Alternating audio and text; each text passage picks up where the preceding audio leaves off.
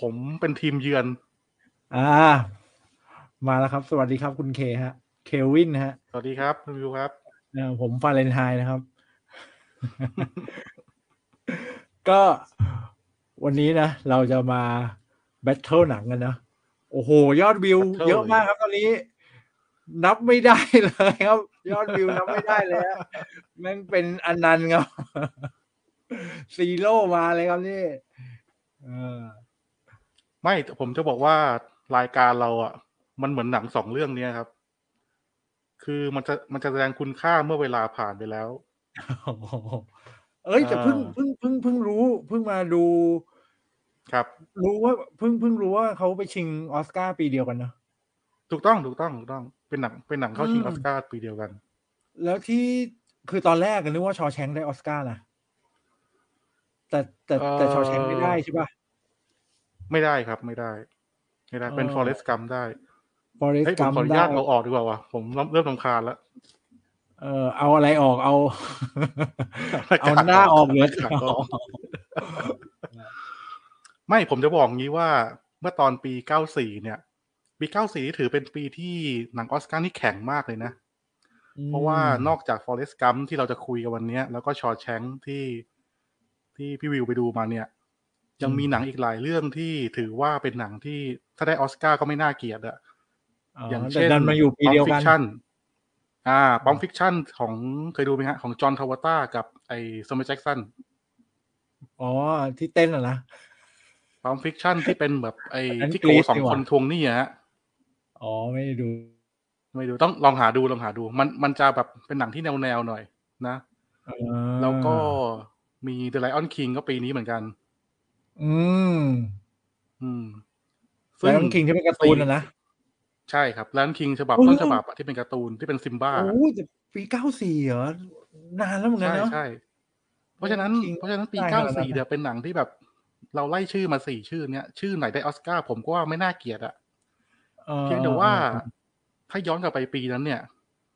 ไอชอแชงค์เนี่ยมันเป็นหนังที่อันเดอร์เรทมาก อืม คือคือเป็นหนังที่ผม ใช้คำง่ายๆคือเป็นหนังที่เจ๊งอะ่ะ อืม เป็นหนังที่เจ๊งเป็นหนังที่ไม่ทำเงินฮะ แล้วก็แต่ว่านักวิจารณ์เนี่ยเห็นคุณค่า แล้วก็เลยส่งเข้าชิงออสการ์นี่แต่เพิ่งรู้นะว่า พอวันนั้นฟังเดี๋ยวหยิบหนังสือก่อน ฟังไอ้นี่ literary podcast อ่า แล้วเขามีพูดถึงหนังสือไง ก็เพิ่งรู้ว่าชอแชงเนี่ย สตีเฟนคิงเขียน ใช่ใช่ใช่เออ นี่ก็มันมาจากเรื่องสั้นของสตีเฟนคิง ใช่อ่านหนังสือนี่เลยครับ เอ่อ Stephen King Different Seasons อันนี้ในนี้มีสี่ตอน อันนี้ตอนแรกนี่ ชื่อหวังผลิบานนิรันดร์นะริต้าเฮเวิร์ดกับการไถ่บาปที่ Shawshank อ่า ใช่ เฮ้ยคือมีคนวิวหนึ่งคนไว้ คือเราจะเข้าใจว่าสตีเฟนคิงเนี่ย เป็นเจ้าพ่อนิยายสยองขวัญใช่ไหมอ่าใช่แต่จริงๆสใช่ตีเฟนคิงเนี่ยเป็นนักเขียนที่มีงานดีๆ เยอะมากอืมเพียงแต่เราไม่ค่อยรู้เท่านั้นเองอ๋อแต่โหสตีเฟนคิงจะดูงานเขียนของเขามันเยอะจริงๆนะเยอะมากๆเลยอะใช่เยใช่อะใช่มากๆจฮะริงๆใช่ครับซึ่งซึ่งเราก็จะติดกับเขาเรื่องเรื่องสยองขวัญนะอิดใช่ไหมอิดก็ของเขาใช่ไหมอิทก็ของเขาใช่ อืมแล้วหนังแต่ละเรื่องนี่มันก็จะมีสถานที่คนแบบบางทีก็เหมือนเป็นโลกของสตีเฟนคิงนะพันกันไปพันกันมาอยู่ไปโผล่หนังเรื่องนู้นโผล่ในหนังเรื่องนี้จนแบบคนก็เข้าไปในโลกของเขาได้ ใช่ครับ แต่ว่าจักรวาลของสตีเฟนคิงมันมันเขาไม่ได้เซตมาให้กลมไงฮะอ่าเขาเซตไว้ล้มหลวมเท่านั้นเอง อาจจะยืมอืม อาจจะยืมสิ่งนี้จากเรื่องนี้มามาโผล่เป็นคาเมโอเฉย อืมอืมอืมอืมอืมๆอืมเขาเขาไม่ได้ทำเป็นโลกเดียวกันเหมือนเหมือนที่เราเข้าใจอย่างเหมือนกับพวกมาเวลหรือพวกดีซีอะไรพวกเนี้ย อืมอืมอืมนะครับ โอ้โห แฟนแฟนเลยนะเนี่ยนี่คอหนังเลยเนี่ย ผมต้องบอกเลยเนี่ยผมนี่ดูดูหนังอย่างเดียว ไอ้เรื่องแวดล้อมนี่จะความรู้จะไม่ค่อยเลยอะไม่ค่อย ไม่ผมเพิ่งเจอใน Google เมื่อกี้เอง อ๋อโอเค ไม่ใช่จะบอกว่าจะบอกว่าที่เรามาคุยกันเนี่ย เราไม่ได้มาคุยกันในฐานะที่เป็นที่เป็นผู้เชี่ยวชาญหรือว่าเป็นกูรูอะไรนะ แต่ว่าเรามาคุยกันในฐานะคนที่คนที่ดูหนังแล้วชอบแหละแล้วก็ผู้เสพอะมาแบ่งผู้เสปันพแนวคิดอ่าใช่ใช่เราเป็นใช่แนวผู้เสพไม่ได้เป็นผู้ค้าไม่ได้เป็นผู้ใช่ผคลิรัตบเป็นแนวผู้เพราะเสพฉะนั้นเลยไอโทษน้อยอะไรหที่น่มัอยนลึกลับมากหรือว่าอะไรที่เป็นความรู้มากๆ แล้วก็อย่าคาดหวังจากผมมากแล้วกันฮะเอ้ยแต่ว่าเราก็จะได้มุมมองนะ แต่เราแต่เราอ่าเซตกันตรงใช่นี้ใช่คือ คือเราจะไม่สปอยถูกไหมแต่เราเล่าเล่ากรอบเรื่องแต่ว่าจะเฉลย แบบว่าจุดพีคของเรื่องหรืออะไรอย่างนี้เราจะเราจะไปงั้นเลยไหมต้องบอกเขาก่อนไหมเผื่อ เดี๋ยวจะผมเผื่อใครอยากจะดูต้องแล้วออกจะตัวก่อนดูว่าสผมหรือเปล่าผมจะพยายามสปอยให้น้อยที่สุดแล้วกัน เพราะว่าอ่าหนังมันหนังมันจะสามสิบปีแล้วอะ อืมเพราะคนฉะนั้นแต่ก็ส่วนส่วนใหญ่น่าจะมีดูกันเยอะเนาะ ถ้าคนรู้จักอ่าใช่ใช่เคยได้ยินชื่อหนังเรื่องนี้จะจะน่าจะเคยดูกันแล้วแหละน่าจะจำน่าจะจำเคกัยนผ่าได้นตาบ้าง ใช่ แต่ถ้าเป็นน้องๆรุ่นใหม่เนี่ย ก็อาจจะแนะนำแนะนำแนะนำให้ลองไปตามเก็บดู แนะนำฮะ เดี๋ยวฟังจบแล้วทุกคนจะเข้าใจว่าทำไมเราถึงแนะนำหนังสองเรื่องนี้ให้ดูใช่ โอ้เมื่อกี้ยอดวิวมาหนึ่งกูตะโกนไปแป๊บเดียวเหลือศูนย์แล้ว ตกใจ ตกใจ กูไม่น่าทักแรงเลยเอ้ยเดี๋ยวถ้าใครเข้ามาก็ต้องเงียบๆทำไมไม่เห็นนะอืมได้ได้ต้องทำไม่สนใจนะทีนี้เรามาเริ่มเรื่องไหนก่อนดี ในฐานะที่เพราะวันนี้ว่าผม ผมเป็นทีมเยือนนะ ผมต้องใช้อภิสิทธิ์ทีมเยือนก่อน อะได้ อะผมมาร์จะคเป็นนะฝ่ายนั่งฟังก่อนแล้วกัน โอ้มาร์กนี่ใช้มาร์กเลยนะอภิสิทธิ์ อะถ้างั้นก็ต้องเริ่มไม่แต่ด้วยแต่คือแต่คือพี่วิวพี่วิวดูมาทั้งสองเรื่องเลยใช่ไหมใช่ดูสองเรื่องเลยดูครบแล้วใช่ไหมอ่าโอเค ดูชอแชงก์มาเมื่อเมื่อสักสามสี่วันก่อนแล้วก็ แล้วก็มาดูฟอร์เรสกัมเมื่อคืนอะอ๋อโอเคฮะอืมอืมอืมได้อยู่ แต่ผมสารภาพเลยชอแชงเนี่ยผมเพิ่งดูก่อนเข้ารายการมาเมื่อสักชั่วโมงนี่เอง ดูจบหรือยังจะไปดูก่อนไหมดูจบแล้วดูจบแล้ว ผมผมดูจบไปหลายรอบแล้ว แต่ว่าผมดูทวนอีกรอบหนึ่งเท่านั้นเองอ๋อเฮ้ยแต่มันดูได้เรื่อยๆนะแต่ละรอบมันก็จะแบบใช่ใช่ใช่ฮะไม่ใช่หรอกกูขี้ลืมไงก็เลยดูได้หลายรอบนั่งจำไม่ได้สักทีอะเป็นเจ็ดนาทีที่อะมีเชิญค่าฮะมาก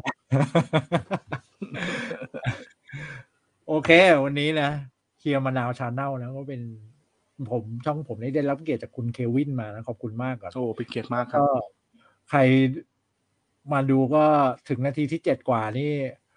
อย่านึกว่าไม่มีอะไรนะครับ มีเยอะฮะ กด sub ก่อนแล้วคุณจะได้รับอะไรบางอย่างนะกด sub ซะหน่อยอ่ามีตอนนี้ยอด sub นี่ถล่มทลายแล้วครับพันสามอันนี้อะเริ่มเปิด membership ยังครับ ยังเลยไม่รู้ทำไงอะ membership เขาทำไปเพื่ออะไรยังไม่รู้เลยเนี่ย membership นี่ต้องหาต้องหาอะไรที่พิเศษพิเศษไปให้ member ดูนะอ๋ออืมอ่าคนที่หรือหรือจะไปเปิด OnlyFans ก็ได้ช่วงนี้ อะ เดี๋ยวลองลองไปศึกษาดู แต่อันเนี้ยแหละ อันเนี้ยจบคลิปเนี้ยจบไลฟ์เนี้ยกูว่า membership ครับถล่มทลายถ้าเปิดเนี่ยถล่มถล่มทลายโอเคเอออะมาเริ่มชอแชงนะชอแชงนี่เรา เริ่มยังไงก่อนเดย์เนี่ยอะเล่าเรื่องคร่าวๆแล้วกันเนาะเล่าเรื่องคร่าวๆแล้วกัน คือที่เลือกเรื่องชอแชงเนี่ยตอนแรกคุยกับเคนะว่า เอ๊ะเรามาชวนกันดูหนังดีเอาเรื่องอะไรดี ผมก็เฮ้ยดูก็นึกถึงเรื่องนู้นเรื่องนี้นะก็ไปจบที่เอ้ยชอแชงนี่แหละ เพราะว่าควสถานการณ์ตอนเนี้ย ที่เราต้องล็อกดาวน์อยู่กับบ้านกันเนี่ย ก็ในมุมส่วนตัวทำไมนะฮะก็มันติดคุกอยู่ฮะ ใช่ มันคล้าย ๆ เหมือนติดคุก พอพอพูดถึงคุกเรื่องติดคุกแล้วต้องอยู่ในที่ที่มันเดิมๆทุกวันทุกวันเนี่ยก็อยู่บ้านอะไรเงี้ย มันก็นึกถึงถ้าเรื่องติดคุกอะมันก็นึกถึงเรื่องเนี้ยแหละเป็นหนังคลาสสิกของถ้าพูดถึงการที่ชีวิตในเรือนจำในคุกเนอะฉากคลาสสิกคลาสสิกทั้งหลายเนี่ย มันจะนึกถึงเรื่องนี้เลยชอแชงเนี่ยแหละนะ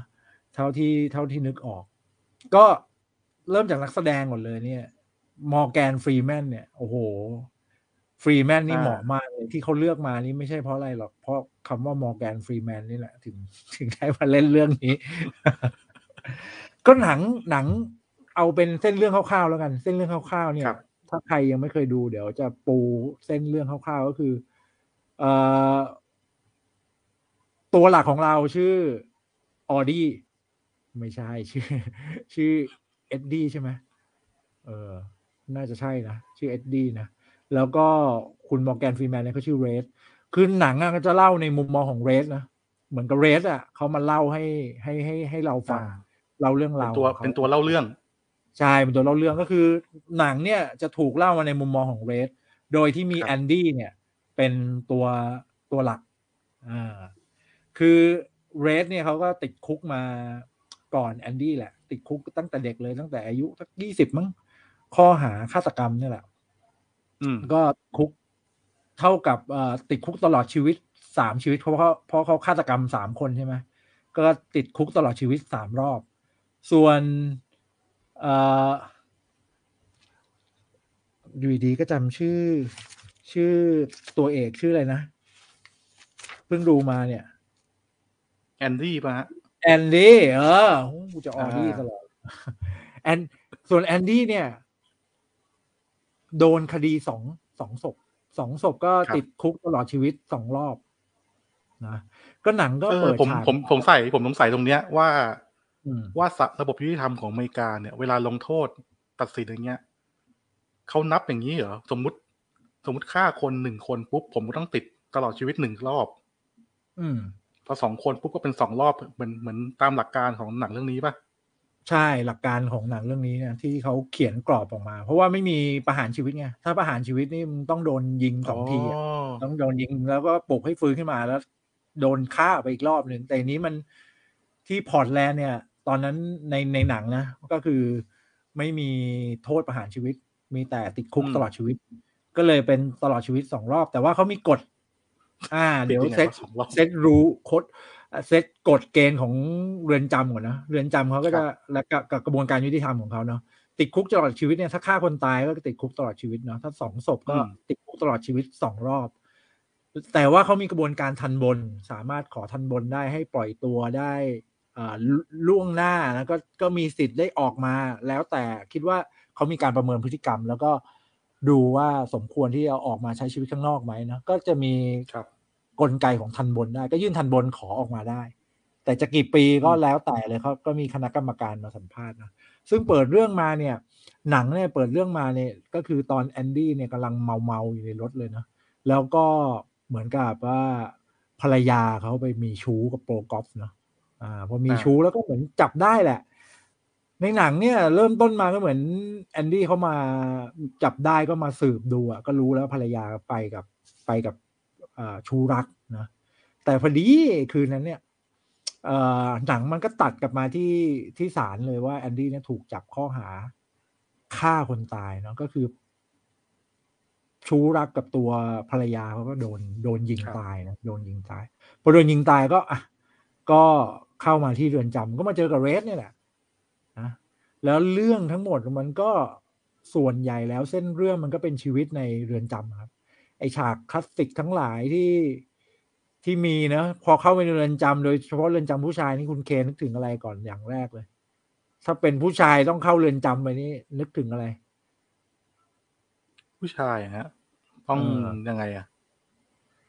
ผมไม่ได้เข้าเลยดิเออถ้าถ้าถ้าโดน คิดว่ามีหลายคนนะ ถ้าโดนขังเข้าไปเนี่ยเออนอกจากต้องไปเก็บสบู่ใช่ไหมฮะ ใช่เขาก็จะกลัวเก็บสบู่เนี่ยอ๋อโดนปุ๋ยนี่แหละ เออ ซึ่งครับซึ่งมันเรื่องนี้ก็เฉกเช่นกันครับ มันก็มีอยู่เข้าไปเนี่ย ในเนี้ยมันก็จะมีแก๊งชื่อแก๊ง sister นะแก๊ง sister นี่ก็จะเป็นพวกล่าล่าน้องใหม่อ่าซึ่งแอนดี้คือถ้าเป็นพระเอกเรื่องอื่นเนาะบางเรื่องเราจะเราจะเห็นว่า โอ้ยพระเอกแม่งเข้าคุก ไม่โดนหรอกมันรอด คือเกือบเกือบครับโดนละเกือบเกือบโดนเก็บสบู่แล้วแม่งต้องมีคนมาช่วยหรือว่า แบบมีช่องทางยังไงถึงจะแบบทำให้ตัวเองรอดแต่เรื่องนี้ไม่ใช่นะเรื่องนี้ก็คือบอกไว้ก่อนเลยไม่รอดนะแอนดี้ก็ก็ก็โดนนะโดน sister เล่นไปแล้วไม่ได้เล่นหนเดียว เล่นซ้ำเล่นซากด้วย แต่ว่ามันก็จะมีกลไกของมันในการที่ที่สุดท้ายแล้ว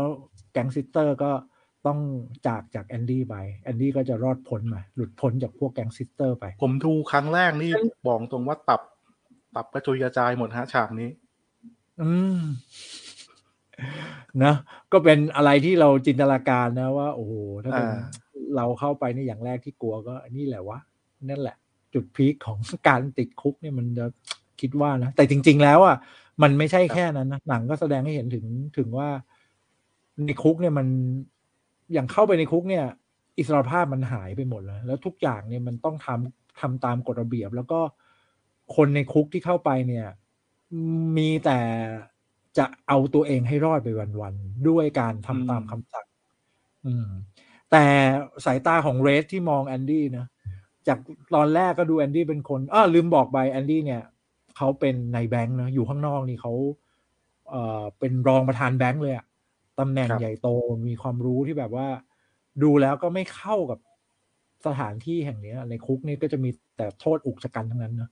พอเข้ามาเนี่ยเอ่อเรดก็ประเมินแอนดี้ว่ามันเป็นแบบต้องเป็น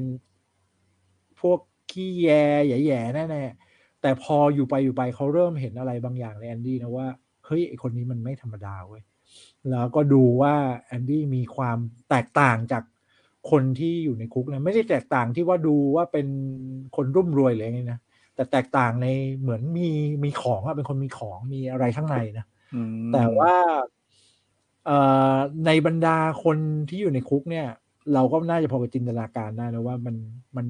มันไม่ได้คิดอะไรอะ มันมันติดคุกมันหมดหวังมัน มันอยู่กำหลังกำแพงอิดหนาๆนะมันก็ไม่ได้มีความหวังอะไรอยู่แล้ว อิสระภาพก็ไม่หวังเพราะว่าในนี้ติด คุกนี่ตลอดชีวิตบ้างยี่สิบปีสามสิบปีสี่สิบปีบ้างนี่คือ ไม่ต้องไม่ต้องคิดอะไรก็แค่ทำตามคำสั่ง แต่อยู่วันวันนะนะใช่ แต่จุดเปลี่ยนของเรื่องอะ มันก็มีอยู่ครับ มันก็มีจุดเปลี่ยนของเรื่องที่สำคัญก็คืออ่ามีอยู่วันหนึ่งเขาก็ต้องการที่จะได้อาสาสมัครนะไปซ่อมหลังคาให้กับโรงทำระเบียทะเบียนรถนะมันเข้าใจว่าเดือนจำเขาคงรับ ให้นักโทษเนี่ยทำงานอะไรด้วยแหละ ก็หลังคามันพังก็เอาอาสาสมัครเนี่ยไปไปซ่อมหลังคา ซึ่งคนแย่งกันไปนะ เพราะว่าการทำได้ทำงานกลางแจ้งบนหลังคา แล้วก็เป็นช่วงที่อากาศดีๆ ด้วยช่วงนั้นเขาบอกเป็นเดือนพฤษภาคม ก็มีแต่คนอยากขึ้นไป ทีนี้ในหนังเนี่ยมันก็เหมือนกับตัวเรดเองอะ่ะเออตอนนั้นเรดกับแอนดี้เนี่ย ลืมบอกไปสองคนเนี้ยแรก ๆ ก็ไม่ได้คุยกันหรอก แต่ได้มาคุยกันจริง ๆ จังๆก็ตอนที่แอนดี้เนี่ยเขาเขาจะต้องการของซึ่งเรดเนี่ยอยู่ในเรือนจำเนี่ยหน้าที่หลักแล้วก็ความความเป็นขาใหญ่ของเขาอะความเป็นที่รู้จักก็คือความมีอิทธิพลของเขาคือเขาเป็นคนที่คอยหาของใครอยากได้อะไรมาหาเรดอ่าเรดจะมีช่องทางในการที่จะแบบหาของมามาให้ มาให้กับนักโทษในนั้นนะถ้าถ้าต้องการอะไรก็ให้บอกเขานะเขาก็จะเขาก็จะหาของมาให้ ซึ่งแอนดี้ก็เดินไปหาเรดนี่แหละแล้วสิ่งที่เขาต้องการอย่างแรกก็คือ ไอ้ค้อนค้อนแกะสลักหิน ถ้านึกออกนะไอ้ค้อนแกะสลักหินก็จะเป็นฝั่งหนึ่งก็จะเป็นแหลมๆเนาะฝั่งหนึ่งก็จะเป็นเป็นตัดๆนะและอันเล็กๆอ่าประมาณนี้ประมาณนี้อ่าเออประมาณนี้เล็กๆเล็ก ๆ นะนะ เขาก็บอกแอนดี้บอกเขาเป็นคนชอบสะสมหิน ก็เลยให้เรดเนี่ย หาไอ้ไอ้ค้อนสลักหินให้เขาให้เขาหน่อย อ่า ก็ก็หาของมาให้นะก็รู้จักกันตั้งแต่ตอนนั้นก็ได้มีการคุยกันนะคุยกัน แล้วตั้งแต่นั้นก็เริ่มเริ่มเริ่มเริ่มสนิทกัน ทีนี้ตอนที่ตัดกลับมาตรงที่รับอาสาขึ้นไปซ่อมหลังคาใช่ไหมเพราะซ่อมหลังคาเนี่ยเรดก็มีการติดสินบนแหละ แล้วก็ให้ เขารับแค่สิบสองคน ก็เลยมีแอนดี้แล้วก็เรดแล้วก็แก๊งของเรดเนี่ยขึ้นไปช่วยกันซ่อมหลังคา มันก็มีจุดเปลี่ยนตรงที่ผู้คุมขาโหด มันจะมีผู้คุมคนหนึ่งนะที่เป็นหัวหน้าผู้คุมที่มันเป็นขาโหดเนี่ย มันก็โชคดีว่ามีพี่ชายหรือน้องชายนี่แหละมีเงินรู้สึกประมาณล้านดอลเลยมั้ง และทีนี้เกิดตายขึ้นมา แล้วก็แบ่งมรดกให้ญาติญาติ ไอหัวหน้าผู้คุมเนี่ยมันได้เงินมาสักสามหมื่นห้าพันดอลแน่พอได้เงินมาก็ เอ๊ะมันจะเป็นเรื่องทุกข์ร้อนอะไรวะ ได้เงินใช่ไหมแต่ว่าที่อเมริกาครับ การได้เงินเนี่ย มันมาพร้อมกับภาษีเนาะแล้วพอถ้าได้เงินมาแล้วเนี่ย บริหารภาษีไม่ดีเนี่ย เกิดเอาเงินไปใช้ก่อนเนี่ย แล้วก็โดนเก็บภาษีย้อนหลังเนี่ย ถึงตอนนั้นมันอาจจะไม่มีตังค์แล้วก็ได้ เขาก็เลยมีความกังวลอ่ามีความกังวลเรื่องภาษี ซึ่งไอแอนแอนดี้เนี่ย พอได้ยินเนี่ย คือนึกถึงภาพนะนักโทษมันกำลังแบบซ่อมหลังคากันอยู่แล้วการซ่อมหลังคาเขาคือเอาเอาไอ้พวกน้ำมันหรือยางมาตอยอะไรสักอย่างไปลาดพื้น แล้วก็เหมือนกับไม่ให้หลังคามันน้ำมันร่วงลงไปได้ แต่ละคนก็ทำงานกันอยู่ แต่ส่วนแอนดี้ได้ยินเอ่อได้ได้ยินที่ไอหัวหน้าผู้คุมพูดเนี่ยเขาก็ เดินเข้าไป แล้วก็ถาม ไอ้คำถามนี่แม่งก็กวนต้นตีนเนี่ยก็คือถามว่าแบบว่า เออคุณเชื่อใจเมียคุณไหมเชื่อใจภรรยาคุณไหมไอ้ผู้คุมมันก็นึกว่าคนตีนไงก็จะจับมันจะกระทืบเอาเลยคณะใช่ก็จะจับโยนลงหลังคาแล้วมันก็บอกว่า กว่ามันจะพูดออกมาได้ เราก็ลุ้นมันจะเกือบโดนโยนแล้ว มันก็บอกว่า อ๋อ ถ้าคุณเชื่อใจภรรยาเนี่ยมันมีวิธีนะ ในการเอ่อเอาไอ้เงินตรงเนี้ย ไปให้ภรรยาเป็นการแบบหลบเลี่ยงภาษีได้ คือเนื่องจากแอนดี้เขาเป็นพนักงานธนาคารเนี่ยเขาเคยทำงานธนาคารมาก่อนเขาก็รู้การการประหยัดภาษีเนาะหรือว่าถ้าพูดตรงๆหลบเลี่ยงภาษีใช้ช่องโหว่กฎหมายใช่ใช้ช่องโหว่กฎหมายได้ไอ้ผู้คุมตอนแรกมันก็แบบเฮ้ยมึงจะจริงเหรอวะอะไรเงี้ย ส่วนไอ้ผู้ช่วยผู้คุมมันก็มารายงานว่าเอ้ยนี่มันเป็นนายแบงก์เก่า แต่ว่ามีคดีฆ่าเมียไงพอนี้ไอ้ผู้คุมไอ้หัวหน้ามันก็ฟังเฮ้ยงั้นก็มีทางเว้ยเรื่องเงินนี่เรื่องสำคัญ พอพอมีเรื่องเงินมาเกี่ยวข้องนี่หูพึ่งเลย อ่า ทีนี้แอนดี้ก็ใช้ช่องเนี้ยครับ ในการที่แสดงความสามารถของตัวเองในการในการเป็นที่ปรึกษาทางด้านการเงินนะจากจุดเนี้ยเออ แต่มันมีผลตอบแทนที่แอนดี้ขอ อันนี้ก็เด็ดนะ ขอเป็นเบียร์คนละสามขวดนะเออ ก็คือบอกว่าถ้าจัดการเรื่องนี้ให้ได้เนี่ย ขอเบียร์ให้กับเพื่อนเนี่ยคนละสามขวด แล้วพอได้เบียร์มาแล้วเนี่ยไอ้เพื่อนๆนี่มันรู้สึกแบบได้กินเบียร์เย็นๆอะแล้วกำลังซ่อมหลังคาด้วยแดดที่มันอุ่นๆนะบรรยากาศแม่งแบบว่า ไม่น่าจะมาเจอได้ในในตอนที่ติดคุกอะ่ะอ่าแล้วแล้วมันก็เลยทำให้ คืออันเนี้ยแอนดี้มัน mission เนี้ย complete ทั้งได้ใจผู้คุมนะแล้วก็ได้ใจเพื่อนด้วยอ่ามันก็เลยทำให้ชีวิตแอนดี้เนี่ยมันเริ่มเปลี่ยน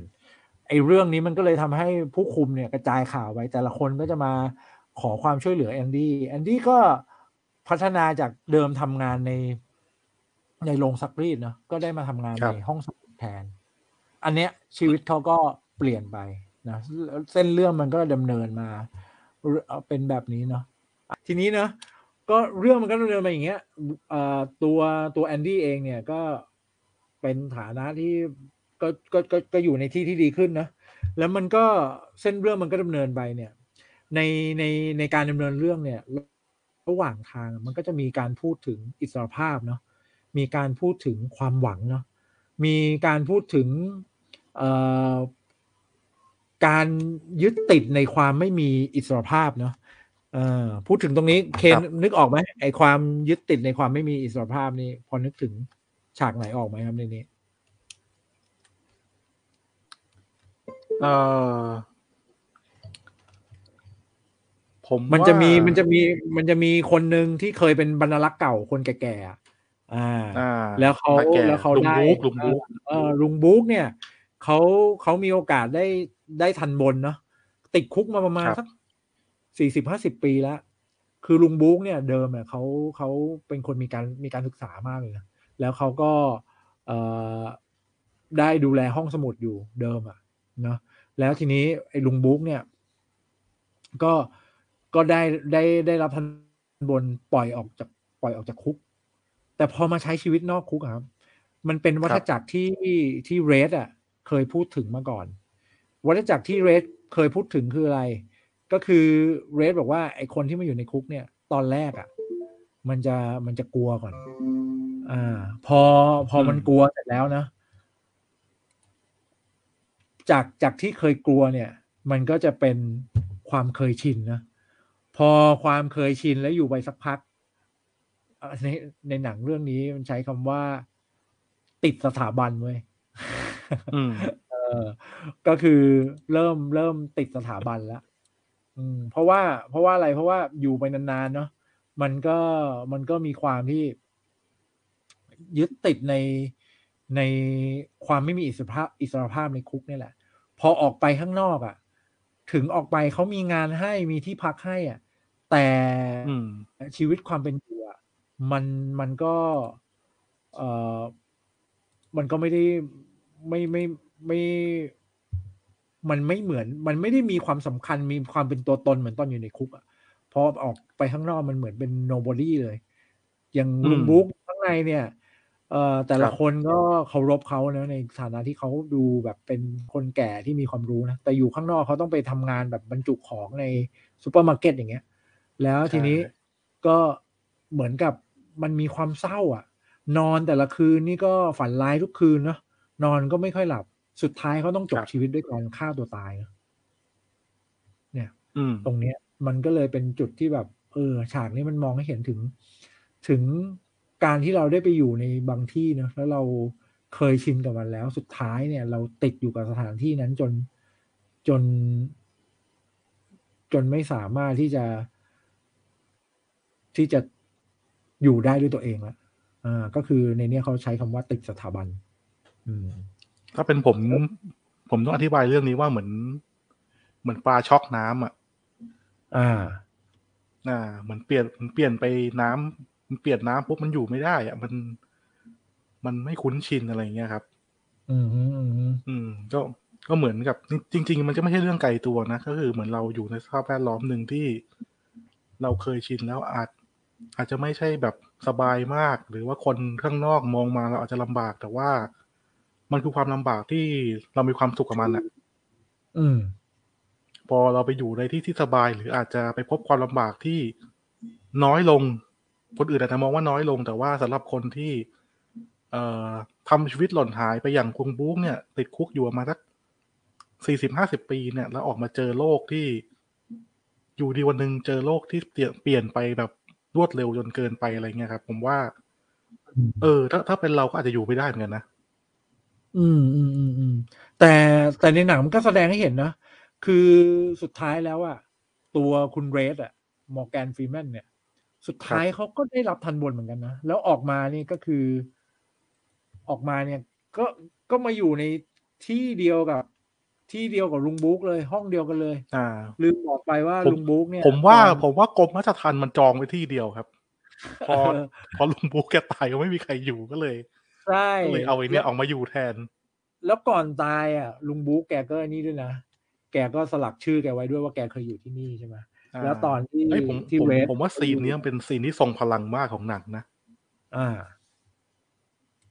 ใช่เลยแหละเออมันมันเหมือนกับสุดท้ายแล้วก่อนที่เขาจะไปเขาว่าอยาก อยากจะทิ้งอะไรไว้ อยากจะบอกว่าอย่างน้อยเขาก็เคยอยู่ที่นี่มาก่อน แล้วตอนตอนตอนบรู๊คจะตายเนี่ย ตอนลุงบรู๊คแกจะตายในในครับใน ไอ้ลงห้องห้องห้องพักเขาเนี่ย คือเขาเก็บกระเป๋าเสื้อผ้าไง ตอนแรกกูก็นึกว่า เอ้ยเขาจะเดินทางไปไหนว่าแบบกูขี้เกียจอ่าทำงานไม่อยากทำงานแล้ว ที่แท้ไม่ใช่เว้ย เก็บกระเป๋าเสื้อผ้า กูไม่รู้เก็บทำไมเหมือนกัน แล้วก็ เอ่อ ขึ้นไปปีนขึ้นไปแล้วคว้ามีดมาแกะสลักชื่อตัวเองใช่ไหม แต่สุดท้ายอยู่ดีเพราะแขวนคอปึ๊บตายไปเลยอย่างเงี้ย เอออ่าแล้วทีนี้ ไอไอฉากนี้ไม่เท่าไหร่ตอนที่เรดมาอยู่ห้องเดียวกัน แล้วก็ต้องทำอาชีพเหมือนกับลุงบุ๊กอะ เออทำอาชีพเหมือนกับลุงบุ๊กแล้วแล้วแล้วแล้วคิดดูดิ เออ พอพอต้องมาทำอาชีพเดียวกับกับกับลุงบรูกส์แล้วเนี่ย ก็ใช่ไหมนึกว่าแต่เอาแล้ว เอาอีกรอบแล้วใช่ใช่ก็นึกว่าเฮ้ยมึงจะฆ่าตัวตายป่ะแต่แต่เรดแตกต่างไปเพราะอะไร เพราะว่า ผมว่าส่วนหนึ่งนะก็คือเรดเขาได้เจอกับ ได้เจอกับแอนดี้นี่แหละ มันเหมือนแอนดี้ได้ให้ความหวังอะไรเขาไว้บางอย่างหนึ่งซึ่งไอ้ความหวังเนี้ยครับ ถ้าเป็นคนอื่นพูดอะเรสอาจจะไม่เชื่อก็ได้นะ อาจจะไม่เชื่อว่าว่ามันมีหวังก็ได้นะ แต่พอเป็นแอนดี้พูดอะเนื่องจากการกระทำของแอนดี้มันพูบหลายอย่างให้เรสเชื่อว่า คนคนนี้มันมันไม่ธรรมดา เอออืมก็เลยมันก็เลยทำให้ เรสเนี่ย เชื่อใจที่เชื่อเชื่อเชื่อในสิ่งที่แอนดี้พูด แล้วครับจุดจบของเรสมันก็เลยไม่เหมือนกับ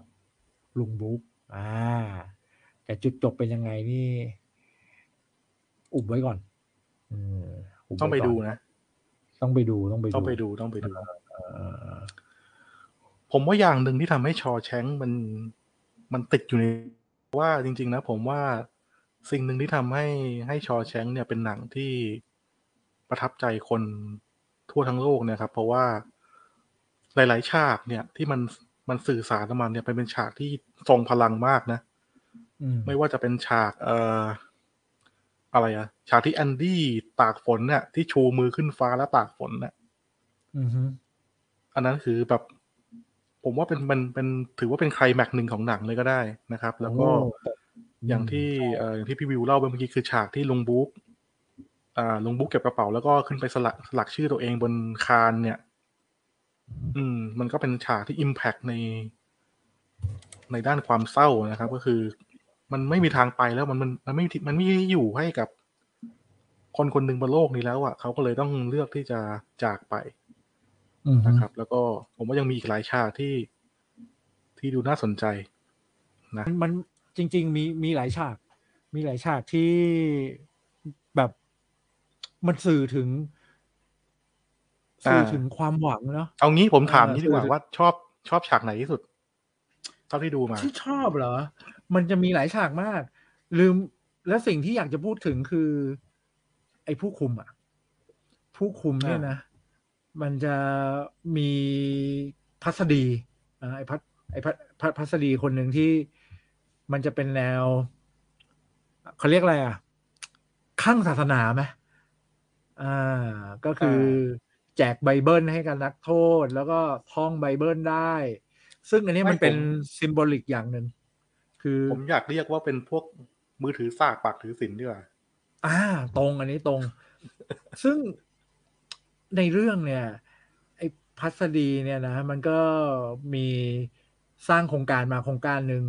ว่าคนในออกนอกอโครงการเนี่ยมันก็จะให้นักโทษเนี่ยไปทำงานให้กับอองค์กรสาธารณกุศลเอ้ยไม่ไม่ใช่ดิทำงานให้ข้างนอก แล้วก็เก็บตังค์แบบราคาถูกๆอะอ่าเสร็จแล้วเนี่ยเงินที่แม่งได้ก็ คือพอต้นทุนถูกเนาะแรงงานถูกเนาะมันก็จะมีคนมาจ้างให้ ไอ้ผู้รับเหมารายอื่นเนี่ย ก็มายัดเงินใต้โต๊ะกับพัสดีบอกว่าครับเฮ้ยมึงอย่ามาสู้อย่าอย่าอย่าอย่ารับโครงการนี้เลย อ่า มันก็ได้ตังค์มา เนี่ยอ่าไอพฤติกรรมแบบเนี้ย คนคลั่งศาสนาใช่ไหม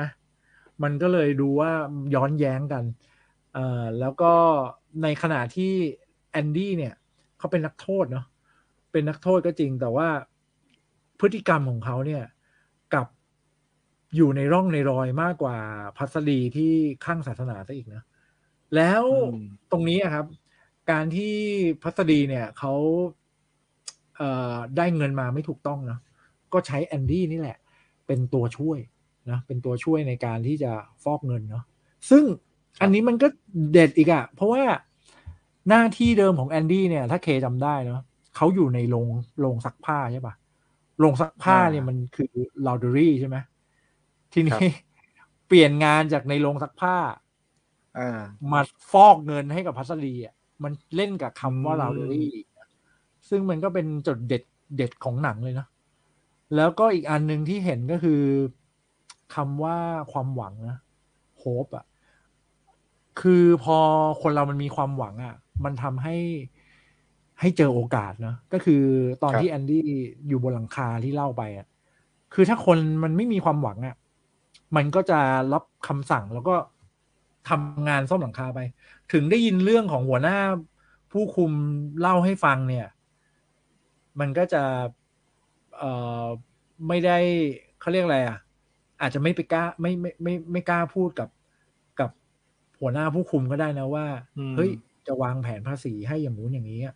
ก็อาจจะก้มหน้าก้มตาทำไป แต่คนเรามันมีมันมีหวังอยู่ตลอดเวลาเนาะมันก็จะเห็นโอกาส เนี่ยตรงนี้เลยแบบโอ้โหเป็นฉากเด็ด ๆ หลายฉากแล้วมีอีกเยอะเชื่อว่าทุกคนดูเนี่ยนะ อาจจะได้แต่ละฉากที่ที่แตกต่างกันเลย ซึ่งหนังเรื่องนี้เป็นตัวที่แบบว่าดูกี่รอบนะ มันก็จะมีมุมมองหลาย ๆ แบบแล้วซิมโบลิกมันมีเยอะอย่างเช่นอตอนที่พัสดีกับผู้คุมเข้ามาค้นห้องแอนดี้นะและแอนดี้แม่งถือไบเบิลอยู่ใช่ปะถือไบเบิลอยู่แล้ว ใช่ใช่พัใช่สดีก็หยิบไอ้ไบเบิลนี้ไปบอกโอ้กู๊ดเลยนะที่คุณมีไบเบิลแล้วก็โต้โต้กันด้วยแบบเอ่อแอนดี้ก็แสดงให้เห็นว่าเขาก็จำไบเบิลได้พัสดีก็กูอ่านจำได้มานะกูอ่านมาได้เออเออแต่ตอนจบอะตอนคืนไบเบิลเคจำได้ไหมว่า คืนไบเบิลอ่าให้กับ แอนดี้อะพัสดีพูดว่าอะไรอ่าจำไม่ไอได้ตอนพูดอะไรไอฮะตอนคืนไบเบิลเนี่ย พัสดีพูดกันว่าแบบทางออกอะถ้าคุ้นคุ้นๆประมาณเนี้ว่า ทางออกเนี่ย มันอยู่ในเนี้ยอยู่ในไบเบิลแล้วก็ยื่นไบเบิลคือให้กับแอนดี้ซึ่งถ้าดูจนจบจะรู้ว่าทำมันคืออะไรนะ มันคืออะไร ซึ่งพัสดีแม่งไม่รู้หรอก แต่ว่าพอมาดูตอนจบแล้วเนี่ย โอ้โห เห็นเลยว่า แม่งเหนือชั้นว่ะ เออเออทางออกอยู่นี้จริงๆนะ อืม แล้วของเคล่ะ ประทับใจฉากไหน ผมอะฮะเอ่ออย่างที่บอกไปเมื่อกี้คือฉาก ฉากชูมือแล้วตากฝน อืม อืม เหมือนกับเขาเรียกว่าอะไรอะ เหมือนกับได้การการการได้เกิดใหม่อะฮะ อืม เหมือนกับอย่างอย่างในอย่างในศาสนาคริสต์เนี่ยเวลาเด็กเกิดใหม่เขาจะไปจุ่มศีลล้างบาปใช่ไหมไปอาบน้ำให้เด็กอะไรเงี้ยครับอืมเหมือนกับพ อในฉากนั้นเนี่ยเหมือนเหมือนแอนดี้ได้ถูกชำระล้างอีกครั้งหนึ่งอืมแล้วก็ได้ชีวิตใหม่กลับมาอืมอืม อืม ผมว่าเป็นฉากที่ทรงพลังมาก อืม เห็นด้วยเห็นด้วย เพราะว่า เออ แต่ถ้าถ้าฉากที่ผมชอบที่สุดนะ เดี๋ยวปิดชอแชงด้วยฉากนี้แล้วกันอ่าเป็นฉากที่ผมชอบที่สุดเลยนะ มันก็จะมี แสดงให้เห็น มันจะมีฉากหนึ่งแสดงให้เห็นถึงความอดทนของแอนดี้นะแอนดี้เนี่ยเขาจะอืมเขียนจดหมายนะเขียนจดหมายไปขอทุนสร้างห้องสมุดเนาะเขียนทุกสัปอ๋อดาอ่าห์ใช่ใช่อาทิตย์ใช่ละหนึ่งฉบับแม่งก็เขียนเขียนเขียนเขียน คือพัสดีแม่งก็กันกันแนกันแหนว่าเฮ้ยมึงเขียนไปมึงก็ไม่ได้อะไรหรอก แต่ไม่เป็นไรถ้ามึงจ่ายค่าสแตมป์กูก็จะส่งให้มึงอะเอออืมพอเขียนเขียนไปวันหนึ่งแม่งมีหนังสือส่งมากับเงินสองร้อยดอลลาร์ ไอฉากนี้ก็เด็ดนะ ก็คือพัสดีแม่งเห็นหนังสือเนี่ยเป็นของเกะกะลกอะ่ะ แต่แอนดี้เองแม่งเห็นคุณค่าของหนังสือเว้ยเออ แล้วมันก็อืมแล้วระหว่างจัดหนังสืออยู่ไปเจอแผ่นเสียงแผ่นเสียงหนึ่งนะอ๋ออ่าเจอแผ่นเสียงใช่แผ่นเสียงหนึ่งใช่ซึ่งเป็นแผ่นเสียงคือคิดว่าแอนดี้น่าจะรู้จักกันแหละ แล้วระหว่างที่จัดของเนี่ยไอ้พัสดี เอ้ยไม่ใช่พัสดีดิผู้คุมที่คุมแอนดี้อยู่อะมันก็ไปเข้าห้องน้ำอืมไปนั่งขี้อืม แล้วแอนดี้มันก็อยู่คนเดียวเว้ยมันก็เปิดเพลง เปิดแผ่นขึ้นมา มันเป็นเพลงโอเปร่าของอิตาลีเออเป็นภาษาอิตาเลียนอะโอเปร่าอืมร้องมันฟังไม่เข้าใจ ทีนี้โอ้ไอตอนเปิดแผ่นน่ะก็นึกว่าจะเหมือนจะตอนแรกก็นึกจะฟังคนเดียวใช่ไหมทีนี้แอนดี้มันก็หยิบกุญแจมา แล้วก็ไปล็อกประตูห้องน้ำไว้ให้ผู้คุมแม่งออกมาไม่ได้ แล้วก็ล็อกประตู ให้ไม่ให้ใครเข้าห้องนี้ได้นะแต่มันเป็นประตูประตูนี้มันเป็นประตูกระจกใช่ไหมมันก็จะเห็นคนใครเดินไปเดินมาข้างนอกก็เห็นอยู่อืมทีนี้แกก็แอนดี้มาแล้วก็ broadcast ไอ้เพลงเนี้ยเข้าไปในเข้าไปในคุก อ่า พอ broad broadcast เข้าไปในคุกเนี่ย นี้พอพอเขาเปิดแผ่นเสียงใช่ไหมพอเปิดแผ่นเสียงเสร็จ ทีนี้สิ่งที่เกิดขึ้นก็คือเอ่อจะเรียกว่าอะไรอะ พอเพลงมันมันดังขึ้นมาเว้ยไอ้นักโทษข้างในอะก็คิดว่าไม่เคยฟังเพลงแบบแบบ อย่างเงี้ย และทีนี้มันก็จะตัดมาที่ในมุมมองของเรดเนาะเรดเขาก็จะพูดออกมาเนาะอันนี้ขออ่านเลยอันนี้จดไว้ เพราะว่าเป็นฉากที่แบบชอบมากเอออ่าครับเขาจะเขียนว่า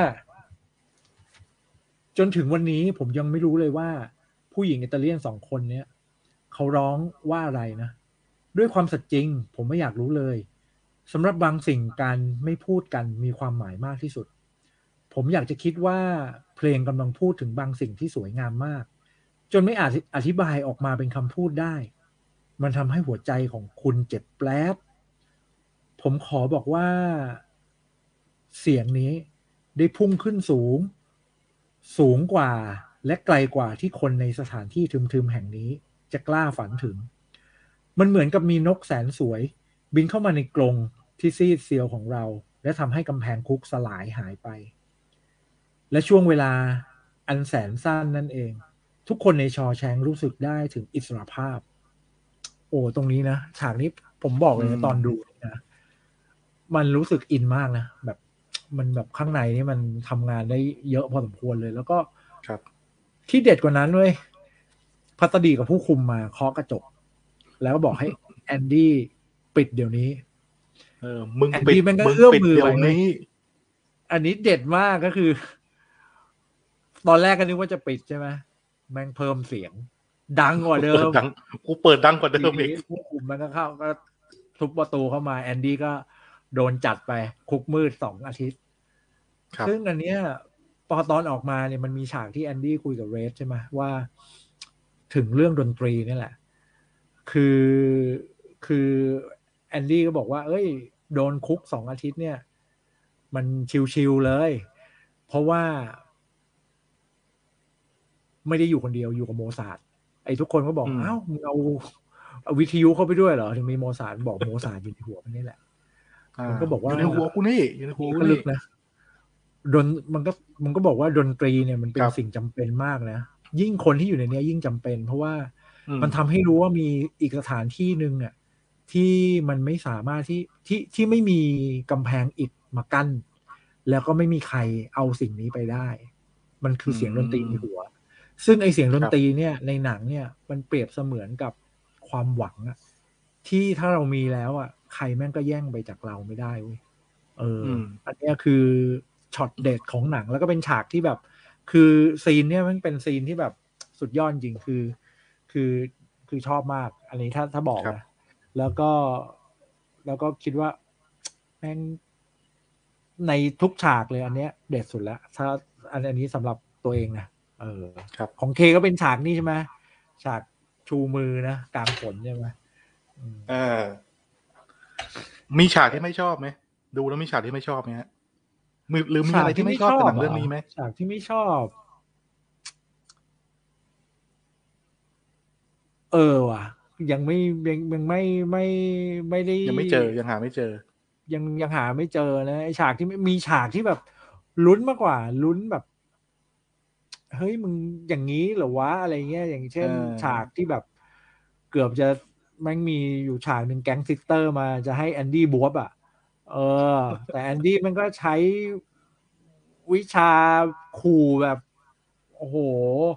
อันนี้ก็ไซโคสุดฤทธิ์อะ เออเออ ใช้ใช่กลไกใช่ใช่ธรรมชาติของกล้ามเนื้อมนุษย์อะในการขู่แก๊งซิสเตอร์นะแต่อันเนี้ยก็คือในใจคือรู้สึกแบบลุ้นนะว่า เฮ้ยแม่งทั้งทั้งที่รู้นะมันคงไม่โดนฆ่าตายหรอกไม่โดนแก๊งซิสเตอร์ฆ่าตายหรอกแต่ แต่เราก็ลุ้นไปด้วยนะไอ้ตรงนั้นก็ลุ้นเหมือนใช่กันครับใช่ครับ เออเอ่อมันมันมีมุกอยู่มุกหนึ่งในชอแชงเนี่ยครับ ที่ที่ในหนังเนี่ย พวกนักโทษเขาพูดกัน ผมผมจำได้ผมได้ยินสองรอบม ก็คือเวลาที่มีมีน้องใหม่หรือนักโทษใหม่เข้ามาในคุกเนี่ยมเราก็จะถามว่าเฮ้ยพวกพี่ที่เข้ามาเนี่ย แต่ละคนทำอะไรผิดกัน เอใช่ไหมอแอนแอนตัวแอนดี้เองก็เคยถาม แล้วก็แต่ละคนก็จะตอบว่า เอ้ยมึงไม่รู้เหรอไอ้พวกที่อยู่ที่เนี่ย แต่ละคนแม่งไม่ทำอะไรเลย แต่ทนายเออไม่เก่งนั่นเอง